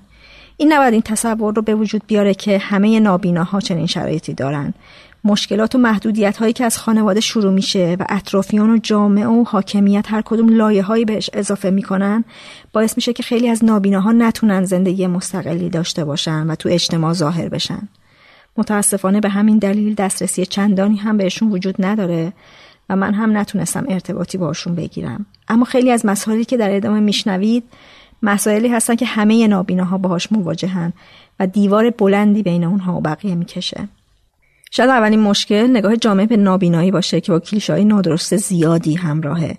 کلیشه هایی که تعمیم داده میشه به کل جمعیت نابینایان. اولین باریه که به هر حال با یه پسری که بینا بود و نابینا نبود یه جوری وارد یه داستانی شدم. حالا اون موقع من یه روزنامه ویژه نابینایان بود که به خط بریل منتشر می‌شد و من برای اونجا مطلب می نوشتم ما یک قرفه ای داشتیم تو نمایشگاه کتاب موقع نمایشگاه کتاب با نمایشگاه مطبوعات همزمان برگزار می‌شد. این پسر اومد اونجا و ما یه ماشین پرکینز خط بریل و بقیه چیزا داشتیم و خیلی واسش جالب بود و از من خواست مثلا براش یه شعر بنویسم اسمش رو بنویسم و بعدش مثلا شماره تلفنش رو به من داد. و بعد ما شروع کردیم با هم دیگه مثلا تلفنی حرف زدن و اینا و وارد مثلا کلا یه گفتگوی تلفنی و اینا شدیم. و این یه روزی اومد به من گفتش که آره مامانم به من گفته داری با کی حرف می‌زنی؟ من داستان تو رو بهش گفتم. بعد مامانم گفته ببین پسرم اینجور دوستی ها با یه نگاه شروع میشه با یه دقیقا جمله خودشا با یه لبخند جو می‌گیره و با اشکم تموم میشه. اما این دختر حساسه و تو اگه مثلا ترکش کنی قلبش میشکنه. و بعدش حالا من الان که از بالا بهش نگاه می‌کنم اینو می‌بینم. اون موقع متوجه نبودم. بعدش این به مرور سعی کرد که ارتباط رو با من کم بکنه. یعنی این ترس این نمونه یه ترسیه که فکر کنم همه پسرها داشتن. اگه کسی مایل بود که با یک دختری که داره معلولیت وارد رابطه بشه از این قضیه میترسید. برای اینکه خوش می‌گفت حالا من میرم یه رابطه هست که شروع میشه یه روزی هم احتمالاً تموم میشه. اونم تو اون دوره لزوما قرار نیست همه روابط به ازدواج و این داستان ها منتهی بشه. ولی پیش خودش فکر می‌کنه که بعد این دختر وابسته میشه بعد فکر می‌کنه به خاطر معلولیتش من ولش کردم بعد قلبش میشکنه. و این شد که مثلا اون آدم کم کم هی تماسش رو کم کرد و منم اصلا اعتماد به نفس پیگیری و این داستان ها رو نداشتم. این شد که اصلا همینجوری یه دفعه خاموش شد و کمرنگ شد و از بین رفت. حالا من مثلا می‌خوام بگم این یه نمونهش بود. بعدها من یاد گرفتم که با اعتماد به نفس برم جلو سرم رو بالا بگیرم و اون چیزی که فکر می‌کنم هستم رو ارائه بدم و از بعضی بهترم مطلوبترم از بعضی نامطلوبترم مثل همه آدما. ولی خیلی زمان برد و این یکی از سختترین بخشاش بود. به خاطر اینکه پیامی که می‌گرفتم این بود که اوکی می‌تونی درس بخونی چاگر اول بشی شغل خوبی بگیری هر چیزی. ولی از جهت زن بودن و کالای مطلوب جامعه مرد سالار بودن خیلی امیدوار نباش برای اینکه به هر حال تو نمی‌بینی. این ندیدن معلولیت یه چیز خیلی بزرگه. و این به نظرم واقعا سختترین بخش کار بود. خیلی برای خود من پیش اومده و اتفاقا با دوستای نابینای دیگه هم مطرح که می‌کنم کلی موجبات خنده ما رو فراهم می‌کنه. مثلا فرض کنید که توی مهمونی هستین بعد یه مثلا سی نفر آدم نشستن و خب شما بالاخره یکی از مهمانان نشستین. بعد یه آدم جدیدی وارد میشه و شروع می‌کنه با کسانی که اونجا هستن سلام علیک کردن و به حال دست دادن و اینها. و خب با همه خیلی عادی خب سلام احوال پرسی فلان. به شما که می‌رسه شروع می‌کنه با یه تون صدای عجیب غریب یا مثلا با یه لحن خیلی خاص مثلا به سلام. حالا چه می‌دونم بعضا مرد خدا چطوری؟ خب این خب این ناشی از اینه که تصور می‌کنه این طرف که آقا من قراره که یه ارتباط خاصی با این آدم برقرار بکنم. این آدم با بقیه یه تفاوت هایی داره. یا خیلی موقعیت های دیگه مثلا این داستان بلند حرف زدن با ها خیلی پدیده جالبیه. یعنی آدما وقتی اون ارتباط چشمیه برقرار نمیشه تصور می‌کنن برای اینکه منظور خودشون رو خوب بتونن برسونن به نابینا باید حتما باش بلند صحبت کنن. بلندتر از حد معمول صحبت بکنن اتفاقا یه کمپینی هم شکل گرفته بود دو سه سال پیش در دنیا که خیلی انتقادات زیادی بهش وارد بود که آدم ها رو تشویق می‌کرد می‌گفت که چشمند بزنین و مثلا چه می‌دونم پنج دقیقه سعی کنین کارهای روزمرتون رو انجام بدین برای اینکه بفهمین نابینایی یعنی چی. در حالی که خب این یه تصور غلطیه واسه اینکه اون آدمی که چشمند و زده قبلش بینا بوده و بعدش هم می‌دونه که بعد این پنج دقیقه قرار چشمند رو از رو چشمش برداره و دوباره دنیا رو همونجور که بود ببینه و ضمن اینکه خب منی که سی و چند سال با نابینایی زندگی کردم خب بالاخره ترفندها و نمی‌دونم لمای خاص این مدل زندگی دستم اومده و اساسا در واقع مدل زندگیمو بر اساس چهار تا حس در واقع مطابقت دادم و شکل دادم نه بر اساس پنج تا حس. بنابراین اصلا داستان یک بار یادمه که حدودا مثلا شاید تو همون سن 14 15 سالم بود. با پدرم رفته بودیم شیرنی فروشی و حالا ما رفتیم شیرنی فروشی و شیرنی خریدیم. یادمه که مثلا حالا نمی‌دونم برای چه مناسبتی بود ولی ما دو جعبه شیرنی دستمون بود. و چون من یه خورده بچه تر بودم مثلا به پدرم گفتم که برای من از این نونخامه بزرگا مثلا بگیر. حتی نونخامه بزرگم دست من بود و مش... مشغول بودم به خوردنش و اینا. که داشتیم می اومدیم بریم مثلا سوار تاکسی بشیم. من یه دفعه دیدم که پدرم برگشت و به یه خانومی گفتش که نمی‌دونم مراقب حرف زدنتون باشین.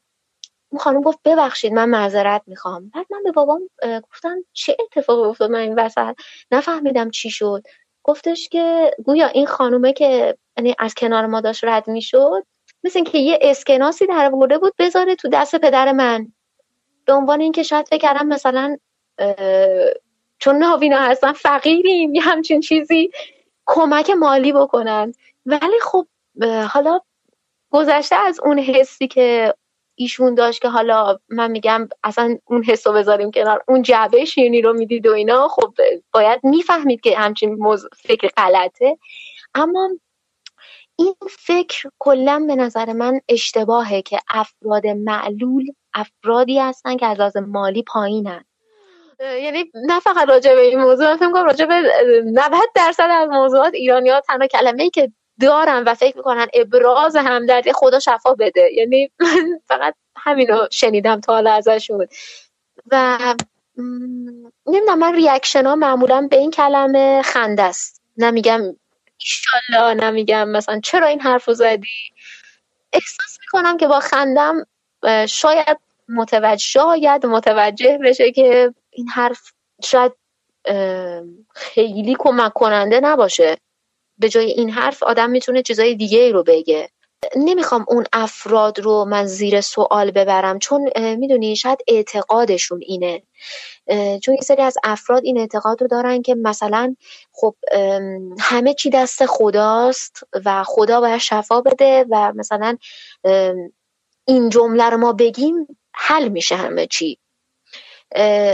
این شاید باورشونه. آدم نمی‌تونه شاید من تو جایگاه خودم نمی‌تونم باور کسی رو زیر سوال ببرم. اما می‌تونم شاید با اون لبخندم بهش اینو بفهمونم که این حرفت خیلی کمک کننده می‌تونه نباشه. و ترجیح میدم که چیزی نگم بهشون. یا پدر مادر خودم هم من تا به حال ندیدم که ریاکشنی داشته باشن. یا مثلا بگم ممنون. حتی ممنونم من ندیدم که بگن. مثلا میگن خدا شفا بده چیزی نمیگن. سکوت می‌کنن. تو ایران مردم آموزشی در این مورد ندیدن در مورد درک تفاوت آموزشی ندیدن. برای همین خیلی تعجب می‌کنن خیلی برخوردهای عجیبی دارن. ایران مردم احساس دلسوزی دارن و به خودشون اجازه میدن که این احساساتشون و کنجکاویشون رو بروز بدن. یعنی خودشون رو محق می‌دونن که اگر سوال دارن اگه دلشون میسوزه بدونه که فکر کنم خب طرف مقابل چه حریمی داره. کلا حریم خصوصی یه ذره تو ایران کمرنگه. واسه همین برای هر کسی که یکم متفاوت باشه این کمرنگ بودن حریم خصوصی خیلی بیشتر به چشم میاد. آبجی می‌خواستم بپرسم شما کی نمی‌بینی؟ آبجی چی؟ شده چشت نمی‌بینه؟ یا مثلا چه می‌دونم چجوری کار؟ مثلا خیلی سوالات شخصی مثلا. پدر مادرت نمی‌دونم چی کار می‌کنن. یا آدم ها مثلا تو خیابون خدایا شکرت. الهی خدا شفات بده دخترم. بیا بیا بشین. آقا این بنده خدا رو زودتر کارش رو را بندازید بره. یعنی خودشون رو اجازه میدن که وارد بشن توی ماجرا. ممکنه توی کشور غربی هم مردم مثلا نابینا تو عمرشون ندیده باشن یا کم دیده باشن. اولا که اینو بگم امکانش کمه که ندیده باشن یا کم دیده باشن. چون هم تو مهدای کودک و مدرسه و اینا امکان کنار هم بودنشون هست. هم توی تلویزیون می‌بینن تبلیغاتی که وجود داره و آموزش عمومی که وجود داره مردم اطلاعات بیشتری پیدا می‌کنن. ولی حتی فرض کنیم که اصلا ندیده باشن و براشون هم جدید و جالب باشه اینو یاد گرفتن که من حق ندارم احساساتم یا سوالاتم به سمت دیگری پرتاب بکنم. سعید باش پیش اومده. داری رد میشه که خدا رو شکر. وای خدا وای وای. آخ آخ یکی اینجوری گفت من من گریم گرفت. عمو عمو. داشتم داشتم مثلا از یه پیاده رو می... از از یه از یه خونه اومدم بیرون تو پیاده رو. یه دفعه یه خانومی بود تا من دید گفت خدایا شکرت خدایا شکرت. بعد یه دفعه اصلا به این برخورد. خواستم بگم بهش بگم اینجا. منم همون یه آدم غروری داره دیگه. این چهار تا نه اونا باید ببینی آگاه نیستن. آگاهی ندارن. بعد یعنی می‌دونی مرزیه میگن که یعنی خوب شد که ما اینجور نشدیم. یعنی آره ولی اینکه جلوی روی خود آدم هم میگن دیگه. آره. نه اصلا یه بعضی وقتا دیگه وقتی خیلی تکرار میشه یه هم دارن موازی با ما راه میان من بهش میگم خب حالا چی حالا که چی مثلا؟ یه دفعه یه خانومه تو همین تظاهرات 88 که من تو خیابون ولی از می‌رفتم یه دیگه با دو تا نابینا بودیم با هم می‌رفت رفته بودیم هر چیز تظاهرات اما اینقدر دوست دارم تو اینجور چیزا باشم. آره میگه خود میگه خدا گفت گفت خدا رو شکر اینا. گفتم خب حالا تو خود فکر می‌کنی خیلی آدم سالمی هستی.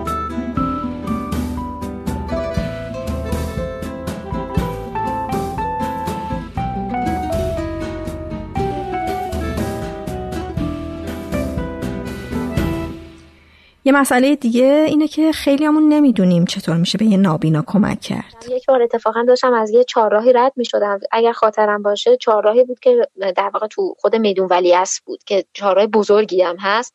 و حالا یه نابینایی رو دیدم و دقیقا همین چیزی که شما میگین این نابینا خانوم بود و خیلی برای من جالب بود. یه آقای اومدن کمکشون. یه آقای اومدن بعد خانومه مثلا خب مرده گفت من می‌خوام کمکتون کنم. دقیقا خانومه یه حالتی ایستاد که مثلا اون آقا بخواد حالا یا شونهشو بگیره یا مثلا دستشو بگیره خیابون رد کنه. گفت خب من میگم شما بیاین جلو. یعنی حتی دست نه یعنی شونه اون خانم رو حتی نگرفت. و من تو خودم احساس کردم خب تو که نمی‌خوای کمک کنی چرا میای این حرف رو می‌زنی؟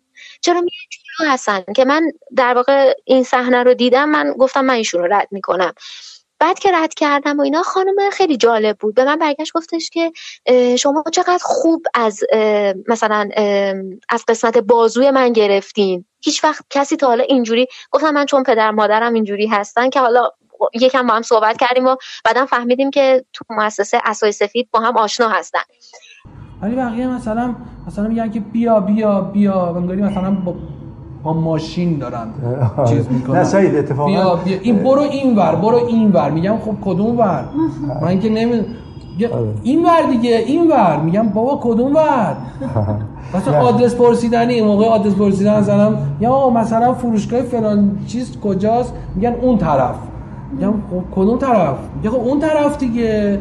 میگم بابا خب سعید اتفاقا خانوما بهتر اتفاقا یه دوستمون هم آره. تو آلمان زندگی می‌کنه می‌گفت می‌گفت مثلا داری مثلا می‌خوای یه پلر بری با پایین یا اون بینی کولت تو پشت می‌گیرن مثلا میترسم بیفتی. ولی مثلا خانوما می‌گفت خیلی خوب. منم تو تجربه اینجوریه. خانوما بهتر کمک می‌کنه. آره. چند روز پیش یه نفر اومد کمکم کنه. همونجوری از اسام گرفتش اینجوری بیا بیا این ور بیا اینجا جوبه اینجا گفتم ببین گفتم آقا ممنونم از اینکه به من کمک کردید. دقیقا از هر خیابون نوفل شاتو می‌خواستم بیام به سمت پایین. ولی از این بعد خواستید به یه نابینا کمک کنید بهش آموزش دادم که چیکار کن که واقعا کمکت مسمر ثمر باشه و اون طرف هم اذیت نشه. یا مثلا تو ایستگاه مترو خوبه مثل اینکه اون اونا اونا مثلا آموزش دیدن که چی کار باید بکنن. موظفن آره وقتی شما آره گیت می‌خوای رد بهشون گفتن که آره. این کارو بکنید آره تا آره تا ولی شما به خصوص شما حتما باید کمک بگیری. به خاطر حالا ما یه وقتی کمکم نکنن میریم. خیلی منتظر نمیشیم. به خاطر اینکه می‌دونیم چیکار بکنیم. ولی این خطر برای شما هست که یه وقت بری بیفتی تو اون قسمتی قطار میره. آره آره. باید, باید خیلی. شما حتما یه بار که اصلا بگو آقا منو کمک کنید من برم فلانجا بخوام سوارشم برم فلانجا آره یه بار اوایل که اصلا من اصلا اصلا دستم نمی گرفتم بعد مثلا قطار اون سمت اومده بود. فکر می‌کردم که خب قطار این ور. اومده. این اشتباهات ما هم داشتم می‌کنیم. داشتم داشتم می‌رفتم یکی اومد بود و آقا چیکار می‌کنی چیکار می‌کنی؟ گفتم آقا ببخشید من کم بینم بعد خیلی جالبه یه موضوع دیگه ای که هست خیلی ها شک می‌کنن. خیلی ها آره اصلا چهره شما نشون نمیده. همون خیلی شک می‌کنن. مثلا میگم که آقا ببخشید میشه من اختیابون رد کنی؟ اول جوری مکس می‌کنن. مکس می‌کنن. یعنی با چی؟ با ترس خودشون. مثلا فکر می‌کنن چیه دوربین مخفیه؟ آره. یا چیه؟ مثلا سو استفاده آره. یا مثلا می‌خوام آوربانک خب این یکی از یکی از مشکلات من آوربانکه مجبورم که اعتماد کنم. مجبورم که هر کس مثلا خب مثلا نیاز دارم که یه کار بانکی انجام بدم. میرم مثلا دم مثلا دم دستگاه میگم که آقا بخشید میشه مثلا مثلا که صد هزار تومن برای من پول بگیرید.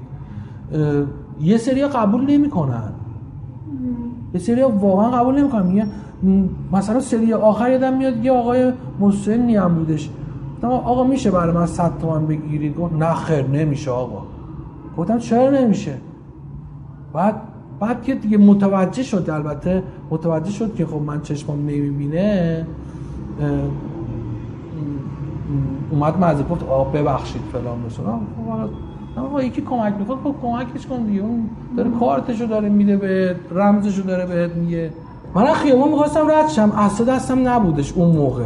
میگم خوردم به یه خانومه. من خب باشم دقت می‌کردم که خیابون رد بشم دیگه. من خب یهو اینجوری تنه به تنه شدیم خوردم. اینقدر به این فوش داد اینقدر به این فوش داد عجب خوبه چی از اصلا دستت نمی‌گیری دیگه. بگم من اصلا دستت بگی که خوبه. آره همون دیگه. اصلا که می‌گیرم دیگه دیگه لاغر. فوشه رو نه فوشه رو بعضی ها میگن فکر می‌کنن تو دروغ بعضی من برخوردم. بعضی ها میگن که خودش علکی زده با اون راه. آه آه. من اصلا ما که یه کار حقوقی دادگاهی داشتیم. خب من مثلا میرم گفت آقا این اصلا دستش نمی‌گیره این میاد. ما خب خب اون مثلا سمت دادگاه که می‌رفتیم اونجا خب غریبه بود. اونجا باید اثر دستم می‌گرفتم. خب خب تو بازار بهتون گفتم دیگه. آره. خجالت میکشیدم. نه آقا این تو بازار اصلا دستش نمی‌گیره میاد اینجا اصلا دستش می‌گیره.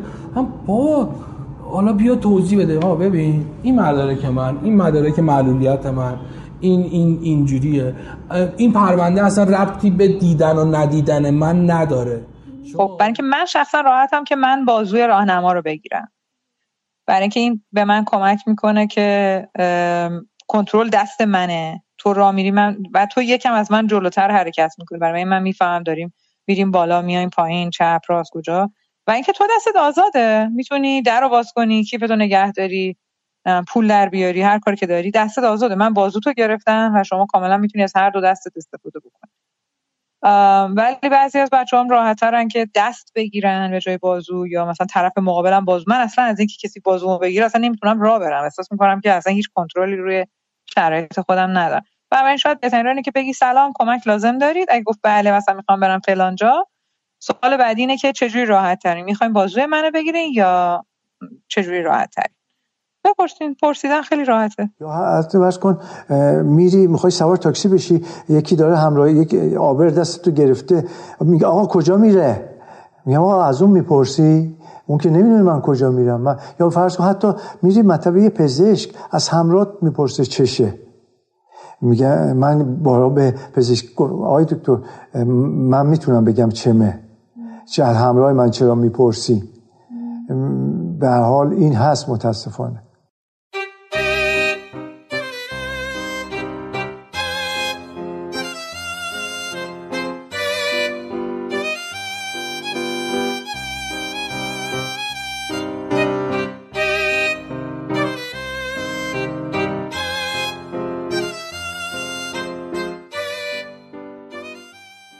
مسئله بعدی امکانات و حقوق شهروندی نابینا هاست که انگار در خیلی از برنامه ریزی ها و سیاست گذاری ها نادیده گرفته میشه. الهام از تجربهش تو زندگی تو دانمارک و آمریکا میگه. از جهت امکانات خب قطعا بله خیلی تفاوت وجود داره برای اینکه مثلا فرض کنید من دانمارک زندگی می‌کردم اونجا برای یک فردی که مثلا اولا اگه شما مر... کمک نیاز داشتی برای کار شخصیت میفرستادن کسی رو. تو آمریکا هم میفرستن. حالا با یه مقدار تفاوت بروکراتی. کلا اینجوریه که میفرستن. اگه کسی حتی کمک 24 ساعته هم احتیاج داشته باشه براش میفرستن. برای منی که نیاز نداشتم کسی بیاد 24 ساعت مثلا بهم کمک کنه یا حتی هر روز تو دانمارک مثلا این امکان بود که من یه تعداد ساعت مشخصی توی ماه یه شخصی می اومد و قبل باید البته هماهنگ می‌کردم. و کاری که من داشتم برام انجام می‌داد. اما از اینکه می‌خواستم برم پیاده روی خرید یا اینکه مثلا هر کاری که نیاز به بینایی داشت و من نیاز داشتم که کمک بگیرم تو اون مورد می اومدن و انجام می‌دادن. و اینجا هم همینطور تو آمریکا که من هستم مثلا می‌دونن که سیستم حمل و نقل متروشون قابل دسترس نیست برای افرادی که دارای معلولیتن. شما یه روز قبل می‌تونی ماشین رو هماهنگ بکنی میاد با همون مبلغی که برای پول بلیت مترو باید بدی همون مبلغ رو می‌گیره و شما رو می‌بره به هر جایی که بخوای و سر اون ساعتی هم که هماهنگ کرده باشی میاد برات میگردونه و یه سرویس حمل و نقل کاملا در اختیار شماست. و این کار رو با دید خیریه و ثواب نمی‌کنن با این دید می‌کنن که خب دولت وظیفشه که به همه شهروندانش خدمت رسانی بکنه. خب طبیعیه که من خلاصش و تهش اینه که بگم معلولیت یک مفهومیه که می‌تونه تو کشورهای مختلف و توی زمانها و مکانهای مختلف میزانش متفاوت باشه. برای همین یه کسی که در یه روستایی زندگی می‌کنه که هیچ امکاناتی نداره و مردم فکر می‌کنن که و مردم حتی مثلا جرأت از بغل دست یه نابینا رد نمیشن قطعا خیلی معلولیتش بیشتر از یه کسیه که داره توی سوئد یا دانمارک به دنیا آمده با همه جور امکاناتی زندگی می‌کنه شنا میره شهر بازی میره خرید میره قرار عاشقانه می‌ذاره کار می‌کنه. خیلی متفاوت شما نمی‌تونی بگین دو تا نابینا هر دو به یه اندازه معلولیت دارن. کاملا میزان معلولیتشون با هم متفاوته.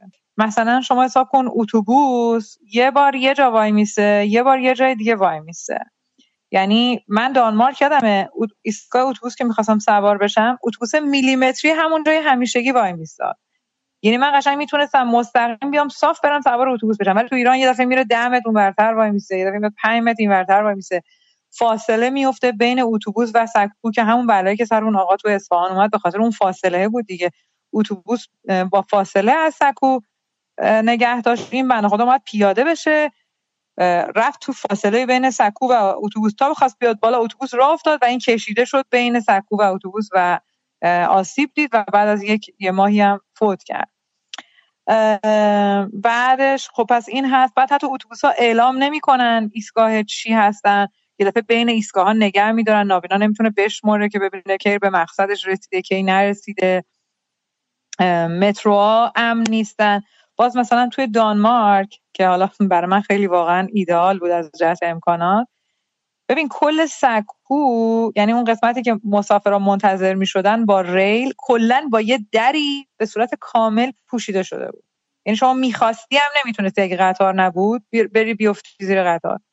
وقتی که قطار میاد فقط به اندازه در واگن باز می‌شد. یعنی تنها جایی که شما می‌تونستی بری بود که بری داخل واگن و امکان اینکه بین بین واگن ها بیفتی حتی که یعنی اشتباه هم می‌رفتی می‌خوری به اون دره. و فقط جل جلوی درای واگن باز بود. و کاملا امن یعنی من یادم میاد من میدویدم. از پله های مترو میدویدم پایین و میدویدم صدای سوت باز شدن قطار رو میشنیدم و میدویدم داخل واگن. تجربه بسیار شیرینی بود برام که هیچ وقتی هم نداشتم. چون برای تو مثلا که می‌بینی یه چیز خیلی عادیه. خب میدوام میپرم سوار قطار میشن ولی یه نابینا هیچ وقت نمی‌تونه این کارو بکنه. مگه توی شرایطی که واقعا مطمئن باشه خطری تهدیدش نمی‌کنه؟ امید میگه که یه نابینا هیچ وقت نمی‌تونه با خیال راحت از خونه بیرون بیاد. شما حتما دیدین این خطای زرد رنگی رو که روی پیاده روها نصب کردن. خیلی جالبه که خب میلیاردها هزینه شده برای این خطوط در شهرداری تهران ولی یک ریال هزینه نشده برای تبلیغات و فرهنگسازی در این مورد که اصلا این خطوط به چه درد می‌خوره. من مثلا دیدم که آدما تصورات عجیب غریبی راجع به این خطا دارن. حالا دو تا نمونهش رو بخوام بگم. یکی می‌گفت که این خطای زرد احتمالاً نقشه لوله کشی های زیر زمینه. برای اینکه شهرداری وقتی خواست بکنه و کاری انجام بده بدون کجا رو بکنه. یا یه دوست دیگه ای که اتفاقا دوست نزدیک خود منم بود وقتی من براش توضیح دادم که این خطای زرد به چه درد می‌خوره دیدم که زد زیر خنده. گفتم چی بود ماجرا مگه؟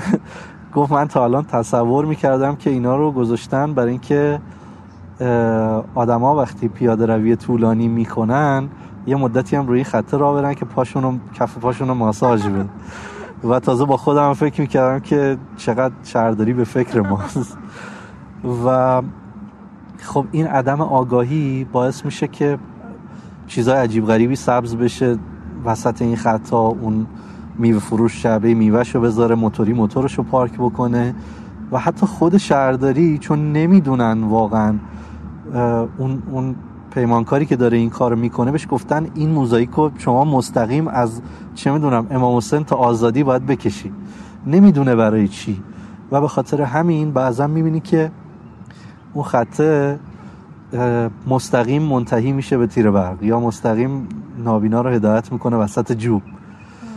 و در واقع چون نگاه نگاه درستی به این قضیه نیست خیلی هم نمیشه انتظار داشت که به این زودی ها اصلاح بشه. مثلا من یه موردی هست حتما برخوردین. حالا شاید توجه نکرده باشین. زل شمال شرقی تقاطع 16 آذر و انقلاب. اون خط برجسته دقیقا منتهی میشه به میله موتورگیر اول پیاده رو. یعنی اگر کسی حواسش نباشه و اعتماد بکنه به اون خط مستقیم با زانو میره تو اون میله موتورگیر. بعد من زنگ زدم یک بار به تلفن شکایات شهرداری و این قضیه رو مطرح کردم. و جوابی که شنیدم خیلی جالب بود. اینکه اون اپراتور از من پرسید که بابا حالا مگه روزی چند تا نابینا از اونجا رد میشه؟ یعنی نوع نگاه یه نگاه عدد و رقمیه عدد بده. حالا بازم یک نفر حتی اگه خب همین من همین گفتم خب شما گفتم خب شما این مسیر رو تعبیه کردین برای اینکه هر فرد نابینایی که روی این مسیر قرار گرفت بدونه که تو این مسیر دیگه هیچ مانعی وجود نداره. خب وقتی ما نمی‌تونیم کل پیاده رو رو مناسب سازی بکنیم حداقل مثلا 40 سانتش رو در طول مسیر مناسب سازی بکنیم. و خب یعنی چی که حالا مگه چند تا رد میشه؟ اصلا گیریم سالی یه دونه. به هر حال این مسیر آیا برای نابیناها تعبیه شده یا نه؟ ولی خب اصلا کلا نمی‌دونن چی داری میگی. یعنی اصلا نگاه نگاه پرتیه از این ماجراها. الان مدتی است که سیستم اعلام گویای ایستگاه ها رو تو اتوبوسا فعال کردن تو اتوبوس های تندرو و خب شما که سوار اتوبوس میشین با توجه به اینکه دونه دونه وارد هر ایستگاهی که میشه قاعدتا تابلو ایستگاه رو می‌بینین شاید اصلا متوجه نشین همچین چیزی تو اتوبوس فعال شده. ولی خب من به عنوان یه مسافر نابینا خیلی بهش تکیه می‌کنم. به خصوص تو خطوطی که خیلی مسلط به ایستگاهاش نیستم و نمی‌شناسم. اما شما تصور بکنین که خیلی وقتا پیش میاد. سوار اتوبوس هستین. و خیالتونم راحته که ایستگاه قرار اعلام بشه ولی یا راننده حوصلش سر رفته از صدا خسته شده و دستگاه رو خاموش کرده یا اینکه اساسا اون اتوبوس حالا به هر دلیلی دستگاهش خراب شده و کسی درستش نکرده. خب این برای مسافر عادی شاید هیچ دغدغه‌ای رو به وجود نیاره ولی برای منی که اعتماد می‌کنم به اون اعلام یا یا حتی نه, نه فرد نابینا اون مسافری که دو روز اومده تهران یه کار اداری انجام بده بهش گفتم باید فلان ایستگاه پیادشی خب خیلی فاکتور مهمیه. ولی قطعش خب خیلی تاثیر روانی بدی حتی می‌ذاره. من توی من بعضی وقتا توی مترو دیدم حتی اشتباه اعلام میشه یعنی پس و پیش شده. دقیقا. و چقدر آدما رو به اشتباه میندازه و چقدر که ما بلد نیستیم کجا باید تذکر بدیم یا راجبش اعتراضی بکنیم یا حرفی بزنیم؟ خب خیلی وقتا پیش اومده که من دیدم داره اشتباه اعلام می‌کنه ایستگاهو و خب می‌بینم که حالا کسانی هستن که سن و سال دارن یا کم سوادن یا به حال مسافرن دارن دچار اشتباه میشن. از بغل دستیم می‌خوام که این دکمه تاکبک و فشار بده و به راننده بگه که ایستگاه ها دارن اشتباه اعلام میشن. ولی بعضی وقتا می‌بینم که دقیقا هیچ عکس عملی از مسافرهای اطرافم دریافت نمی‌کنم یعنی تصور می‌کنن که خب وقتی اشتباه اعلام میشه یعنی خب دیگه اشتباه اعلام میشه دیگه کاری نمیشه محمود هم روش خودش رو برای رفت و آمد داره. من الان اومدم برای اینکه خیلی پیشونی می‌خورد به موانعی که با اسا دیده نمی‌شد مثل داربستا و موانعی که اسا نمی‌گیره. اومدم یه کلاه چیز گرفتم کلاه لبهدار می‌ذارم سرم که حداقل کمتر پیشونیم به جای بخوریم ما به حال خودمون سعی کردیم حالا من نمی‌دونم ببخشید من با این زبان الکن میگم گلیم خودمون رو به حال از آب بیرون بکشیم. ما انجامنهایی داریم که متاسفانه کار خودشون رو خوب انجام نمیدن. کار نمی‌کنن تو این عرصه ها و به حال دولت هم نمی‌دونم یه فقط یه سازمان بهزیستی داره که یه وظایف خاصی داره. دنبال اینجور مسائل نیست. قبل از انقلاب یه خورده بود. من براتون بگم به عنوان مثال یه قبل از انقلاب از آمریکا چند تا کارشناس اومده بودن که به ما جهتیابی و زندگی کردن می‌گفتن. اگه اشتباه نکنم daily living daily living همچون چیزی آشپزی و خیلی چیزا به بچه های نابینا یاد می‌دادن که هم بچه های نابینا هم به کسایی که مربی بچه های نابینا بشن یاد می‌دادن ولی دیگه بعد انقلاب از این چیزا هیچ خبری نیست. پدر و مادر شمیم هم در این مورد مشکلات زیاد دارن. پدر من یک بار تو راه رفتن به همین خرید تقریبا میشه گفت توی چاه دو متری نزدیک دو متر بود. سقوط کرد که حالا خدا رو شکر فقط آسیب تو قسمت مثلا انگشتای پاش و اینا دید. چندین بار اتفاق افتاده که من پدرم اومده خونه و مثلا گفته که تو راه برخورد سرم مثلا تو راه رفتن سرم برخورد کرد با این شیشه های در واقع موتورسیکلت ها که یه سری شیشه های تلقی جلوش می‌زنن که بلند هستش. چون موتورسیکلت ها اگر در واقع می‌بینیم تو شهر جایی به جز پیاده رو اصلا ندارن که در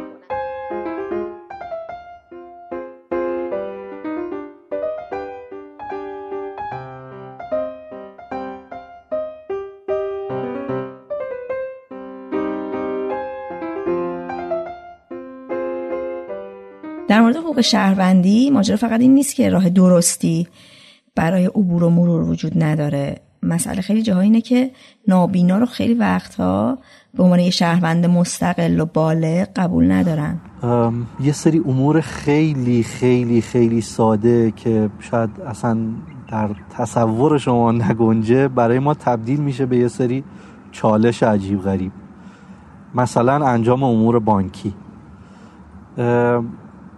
تا سال 92 اگر اشتباه نکنم یه بخشنامه ای وجود داشت در بانک مرکزی مبنی بر اینکه اگر ها بخوان از امکانات بانکی استفاده بکنن هم از افتتاح حساب و چه می‌دونم برداشت و واریز و چک و این داستانا باید حتما به صورت محضری یه نفر رو به عنوان امین معرفی بکنن.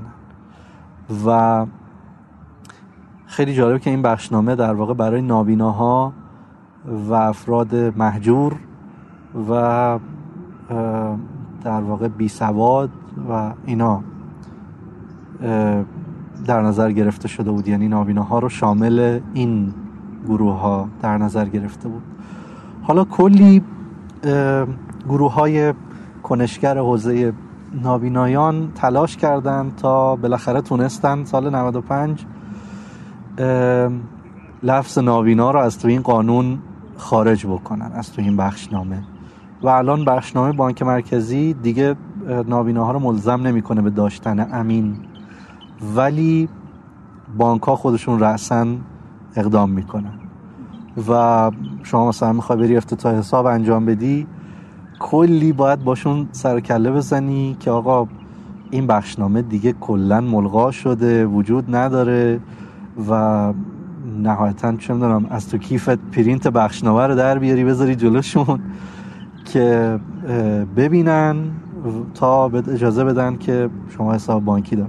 و حتی بدتر از این هم اتفاق افتاده مثلا بانک مرکزی این بخشنامه رو ملغا کرده در سال چه می‌دونم 92 ولی در سال 94 می‌بینی که فلان بانک خودش رأسا اقدام کرده و یه بخشنامه ای صادر کرده که آقا حالا مثال شامی بخش شاغلی نمی بخشه. درسته که بانک مرکزی گفته نابیناها امین لازم ندارن ولی ما لازم داریم. اینطوری هم نیست. حالا شما تصور بکنین فشار روحی رو که به این واسطه وارد میشه به فرد نابینا و در کنارش تأثیری رو که اون بحث ها و کشمکش های تو بانک ممکنه روی چه می‌دونم 6 تا کارمندی که اونجا نشستن یا 20 تا مراجعی که اونجا پشت سر تو هستن بذاره. خب بعد ما انتظار داریم که شناخت جامعه نسبت به نامینه ها اصلاح بشه. ولی خب بعدش بیا همچین اتفاقاتی رو شاهدش هستیم. خب اون کسی که می‌بینه یه نابینا اجازه افتتاح حساب نداره چون نمی‌تونه خودش از حساب شخصی خودش مراقبت بکنه از نظر قانون. خب برای چه تصوری ممکنه که از بقیه شمون زندگی اون فرد نابینا داشته باشه. دوستای پدرم که داشتیم باهاشون صحبت می‌کردیم می‌گفت من واقعا دلم می‌خواد برم استخر نمی‌تونم برم استخر. یعنی شما فرض کنید یک استخر فرد نابینا رو به تنها راه نمیده داخل. میگه باید حتما همراه داشته باشه. یعنی اینو نمیپذیرن که شاید یه فرد نابینا خودش مستقله و شاید بتونه مثلا با گرفتن میله بره جلو. شما فقط براش مثلا تعیین بکنین که این کم عمق این مثلا عمق متوسطه و این عمیقه. اون خودش می‌دونه که در کدوم جهت حرکت کنه. و شاید حتی این موضوع اصلا به کنار ما در واقع تو پاراولمپیک می‌بینیم افرادی رو که معلولن ولی قهرمان شنا هستن. یعنی پس اونا چجوری قهرمان شنا شدن؟ اگر بهشون اجازه داده نمی‌شد که برن تو استخر. این موضوع باعث میشه که خیلی از احساس ها از این افراد گرفته بشه. خیلی از تجربیات از این افراد گرفته بشه. و این کمبودها کم کم منزویشون می‌کنه. و بعد میان توی حالا رسانه توی تلویزیون تو همه جا میگن معلول های ما مثلا دچار افسردگی هستن. خب باید ریشش پیدا بشه این افسردگی. وقتی تو جامعه نمی‌تونه حضور داشته باشه. وقتی خودش به تنهایی نمی‌تونه مسیر ولی است تا تجریشو بره. برای نابینا کار پیدا کردن یه مسئله بزرگ دیگه است. طبق قانون سه درصد از سهمیه استخدامی نهادهای دولتی باید به معلولین اختصاص پیدا کنه اما این قانون چندان اجرا نمیشه. از طرفی در بین کارفرماها هم این باور به کار نابیناها وجود نداره. حال الان شرایط امکانات تکنولوژیکی و اینا طوریه که خب افراد نابینا دارن مثل بقیه مطالعه می‌کنن چه می‌دونم تحصیل می‌کنن یا از تکنولوژی ها دارن استفاده می‌کنن. درست به اندازه که بقیه هم دسترسی دارن. ولی مثلا فرض کنید یه نابینا حالا می‌خوام در واقع حد نهایت این تصوره رو بگم که مثلا یه نابینا خودشو حائز یه سری شرایط و صلاحیت هایی می‌دونه برای اینکه توی مثلا مصاحبه شغلی شرکت بکنه. و خب پا میشه میره یعنی تا زمانی که هماهنگی ها به شکل تلفنی اتفاق میفته هیچ مشکلی وجود نداره. و خب چون اون, اون کسی که اون طرف خطه خبر از ماجرای نابینایی نداره. مشکل زمانی شروع میشه که شما یا پشت تلفن میگی که نابینا هستی یا پا میشی میری به تصور این که خب اون کارفرما آدم روشنیه و لزوما براش حسن انجام کار مهمه نه شرایط جسمی. ولی پا میشی میری می‌بینی که کارفرما حتی حاضر نیست با تو مصاحبه بکنه واسه اینکه تصور می‌کنه. خب این شغلی که من الان دارم براش نیرو جذب می‌کنم چطور ممکنه یه نابینا که نمی‌بینه هیچی نمی‌تونه بخونه نمی‌تونه بنویسه از پس انجام این کار بر بیاد؟ ولی تش خب اگر این آدم بدونه که دسترسی ها به تکنولوژی ها به کامپیوتر به موبایل به ابزار خوندن و نوشتن دقیقا همون اندازه که بقیه هم دارن خب قطعا به جای متمرکز شدن روی این ضعف ها روی این متمرکز میشه که آیا این آدم می‌تونه این کاری رو که من ازش می‌خوام درست انجام بده یا نه و شروع می‌کنه راجع به اون گفتگو کردن و چه می‌دونم ارائه آزمون. حالا اون موقع که دانشجو بودم مثل هر دانشجوی دیگه ای مثل بیشتر دانشجوها در واقع مثلا یکی از منابع درآمدم تدریس خصوصی بوده. خب از 19 20 سالگی در واقع من سعی کردم که با استفاده از این امکان به نوعی حالا استقلال نسبی از نظر مالی برای خودم داشته باشم.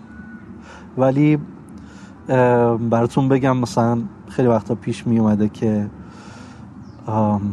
حالا به واسطه ای به هر حال یکی منو پیدا می کرده برای داستان تدریس و خب نمی‌دونسته که من نابینا هستم. و خب وقتی که من اولی مراجعه رو انجام می‌دادم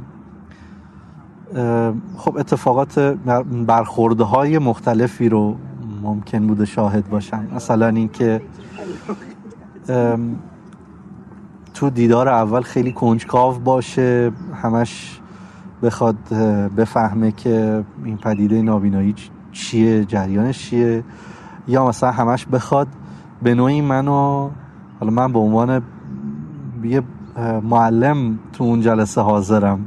ولی احساس می‌کنم که طرف مقابلم داره سعی می‌کنه به نوعی منو امتحان بکنه برای اینکه ببینه اصلا از پس این ماجرا برمیام یا نه. یا حتی مدت ها طول کشیده تا من تونستم این اعتماد رو در طرف مقابلم به وجود بیارم که شما خیلی نیازی نیست نگران دانسته ها و اطلاعاتی که قرار دریافت بکنی باشی. اینا ربطی به بینایی و دیدن و این چیزا واقعا نداره. کما که خیلی پدیده ها خیلی اتفاقات هست که واقعا هیچ ربطی به دیدن نداره. ولی آدما فکر می‌کنن یه نفر اگه نابینا بشه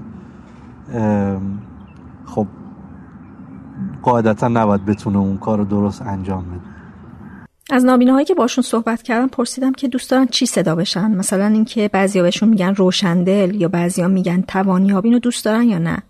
همشون قریب به اتفاق گفتن که ترجیح میدن بهشون بگن نابینا. الهام اینو کاملتر برام توضیح داد. ما از واژه‌های خونسا خوشمون میاد. واژه‌ای که نه از ما تعریف کنن نه به ما ترحم کنن نه ما رو تحقیر کنن. مثلا میگی مثلا میگی روشندل اصلا روشندلی هیچ ربطی بابا ما چشممون نمی‌بینه. حالا دلمون می‌تونه روشن باشه می‌تونم نباشه. ضمن اینکه اصلا یه معیار روشندلی نمی‌دونم مثلا چجوری قابل سنجشه. یک چیزی که اصلا قابل سنجش نیست و هیچ راهی برای اینکه تشخیص بدیم کی روشندل کی نیست نداریم. و این فقط برای یه جور برای قشنگ جلوه دادن به نظر خودشون نابینایی. چه از کجا میاد؟ از اینکه به نظرشون نابینایی خیلی زشته خیلی ترسناکه. دلشون می‌خواد کلمه قشنگ واسش انتخاب کنن به نظر خودشون. و می‌خوام به آدم بگن که تو حالا اب نداره چشت نمی‌بینه ولی دلت روشنه. در مورد توانیابم نمی‌دونم واقعا کدوم شیر پاک خورده اولین بار این کلمه رو اختراع کرد. هنوز پیداش نکردم که کیه. ولی این یعنی فردی که توان مییابه حالا یا توان یافته یا در جستجوی توانه. حالا هر کدومش رو که بخوایم معنی بکنیم در واقع داره اشاره می‌کنه که تو ناتوانی و برو بگرد توان رو پیدا کن یا آفرین بهت که توان پیدا کرد. در که همونجوری که الان راجع به مفهوم معلولیت حرف زدیم دیدیم که خیلی وقتا میزان معلولیت به شرایط محیط و اجتماع و فرهنگ بستگی داره. نه به اون آسیب بینایی شنوایی یا جسمی که من دارم. و جامعه باید سهم خودش رو بپذیره. بنابراین اگرم توانیابی این وسط وجود داشته باشه به نظر من جامعه است. جامعه ماست که توانیابه باید توان بیابه که اعضای متفاوت خودش رو بپذیره و خودش جا بده. براشون امکانش رو فراهم بکنه که بتونن مشارکت کنن توی جامعه.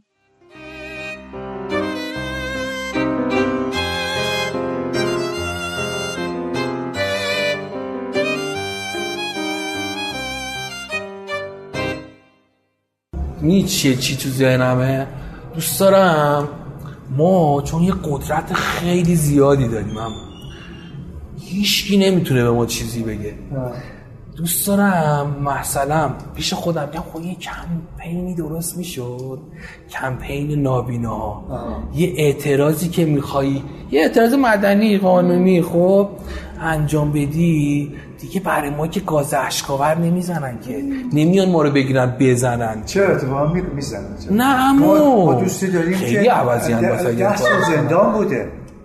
نابینایی داریم پدرش در ده سال زندان بود آره مثلا میگن که خب خانمایی که نابینان چرا دیگه دوباره با حجاب میان بیرون؟ اینا رو که کسی کاری نداره که. ولی خب. باز کار دارن. نه اصلا ما یه دوستی داریم اهواز بود آقای حسن آقا دوست ما اون یه بار پنج سال رفت زندان یه بارم سه چهار سال رفت زندان. مثلا اینجوری نیست که تو فکر بکنی هیچ کاری باید ندارن نه ولی خب ما قدرتمون خیلی بیشتر از اون آدم های عادیه اینو بگم. یه روز داشتم همین نزدیک که مغازه می‌رفتم. یکی اومد گفت آه بیا باید یه نهار می‌خوام بدم. می‌خواست به من پول بده. اون همسایه خب من میشه یکی گفت آقا آقا این آقا خودش اینجا چیز داره؟ اینجا خودش چند نفر رو داره ساپورت می‌کنه. شما می‌خوای به این نهار بدی؟ اصلا رفت دیگه من نفهمیدم چی شد. خیلی این خب ببین مثلا بعضی یا تاکسی سوار شدی می‌خوای بهش پول بدی نمی‌گیره. بهش میگه میگه مهمون من. آقا چی مهمون من؟ یه روز با هم میریم کله پاچه می‌خوایم با با 2000 تومان سرتای غذایی رو هم بیاری ولی من دیگه می‌دونم دوست آره همون مردم دوست دارم ولی بلد نیستم آره. آگاه نیستم آدم بیزنس به شوخی و اینا من حالا تو مترو من تو مترو مثلا میرم. مثلا می... خب می‌تونم سرپا بستم دیگه. چیه مگه سرپا بستدن؟ چیه مگه؟ میرم وایستدم آقا بیا بشین آقا بیا بشین. بعد یا آقا من می‌تونم وایستم من مشکلی تو وایستادن ندارم. بعد میگه نه آقا بیا بشین. باشه میشینم. کار خود مردم رو خودم. اگه ارزش بذار من به من میگم یه با آقای دانش مثلا میریم سوار میشیم. میگم آقا ایشون خوبه وای میشه مثلا پاهاش سالمه. خیلی شاید شما زانو درد کنه ولی ایشون زانوش درد نمی‌کنه وای میسته. ولی مثلا من سعی می‌کنم خوبی دیگران رو محبت دیگران رو بی پاسخ نزنم. اون محبت کرده بلند شده. من بهش میگم پام سالمه ولی میشینم. وای تشکرم می‌کنم. آره تشکرم می‌کنم. خوشحالشون آره آره بذار بذار این حس خوب درش من یه بار زوم کردم به این موضوع. همه تشنه کمک کردن به ماها.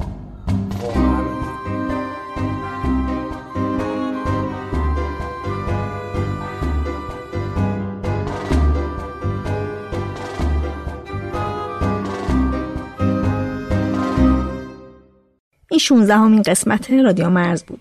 قبل از اینکه این قسمت رو تموم کنم می‌خوام ازتون درخواست کنم که تو نظرسنجی پادکست که برای شناخت بیشتر شنوندگان پادکست انجام میشه شرکت کنید. شناخت مخاطبا کمک می‌کنه که برنامه ریزی درستتری برای بهتر شدن محتوا و پیشرفت پادکست داشته باشم. از طریق لینکی که تو توضیحات این قسمت گذاشتم می‌تونید تو نظرسنجی شرکت کنید و لطف بزرگی به من بکنید. ممنون که همراه هستید ممنون که صدام رو تحمل کردید و ممنون از مهدیار آقاجانی که موسیقی شروع و پایان پادکست رو ساخته. مرزیه آذر 1398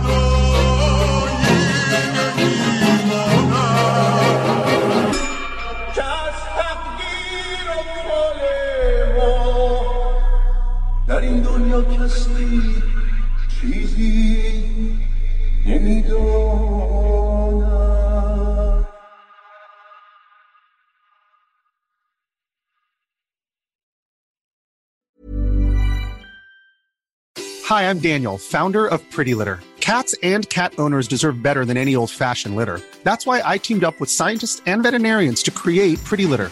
Its innovative crystal formula has superior odor control and weighs up to 80% less than clay litter.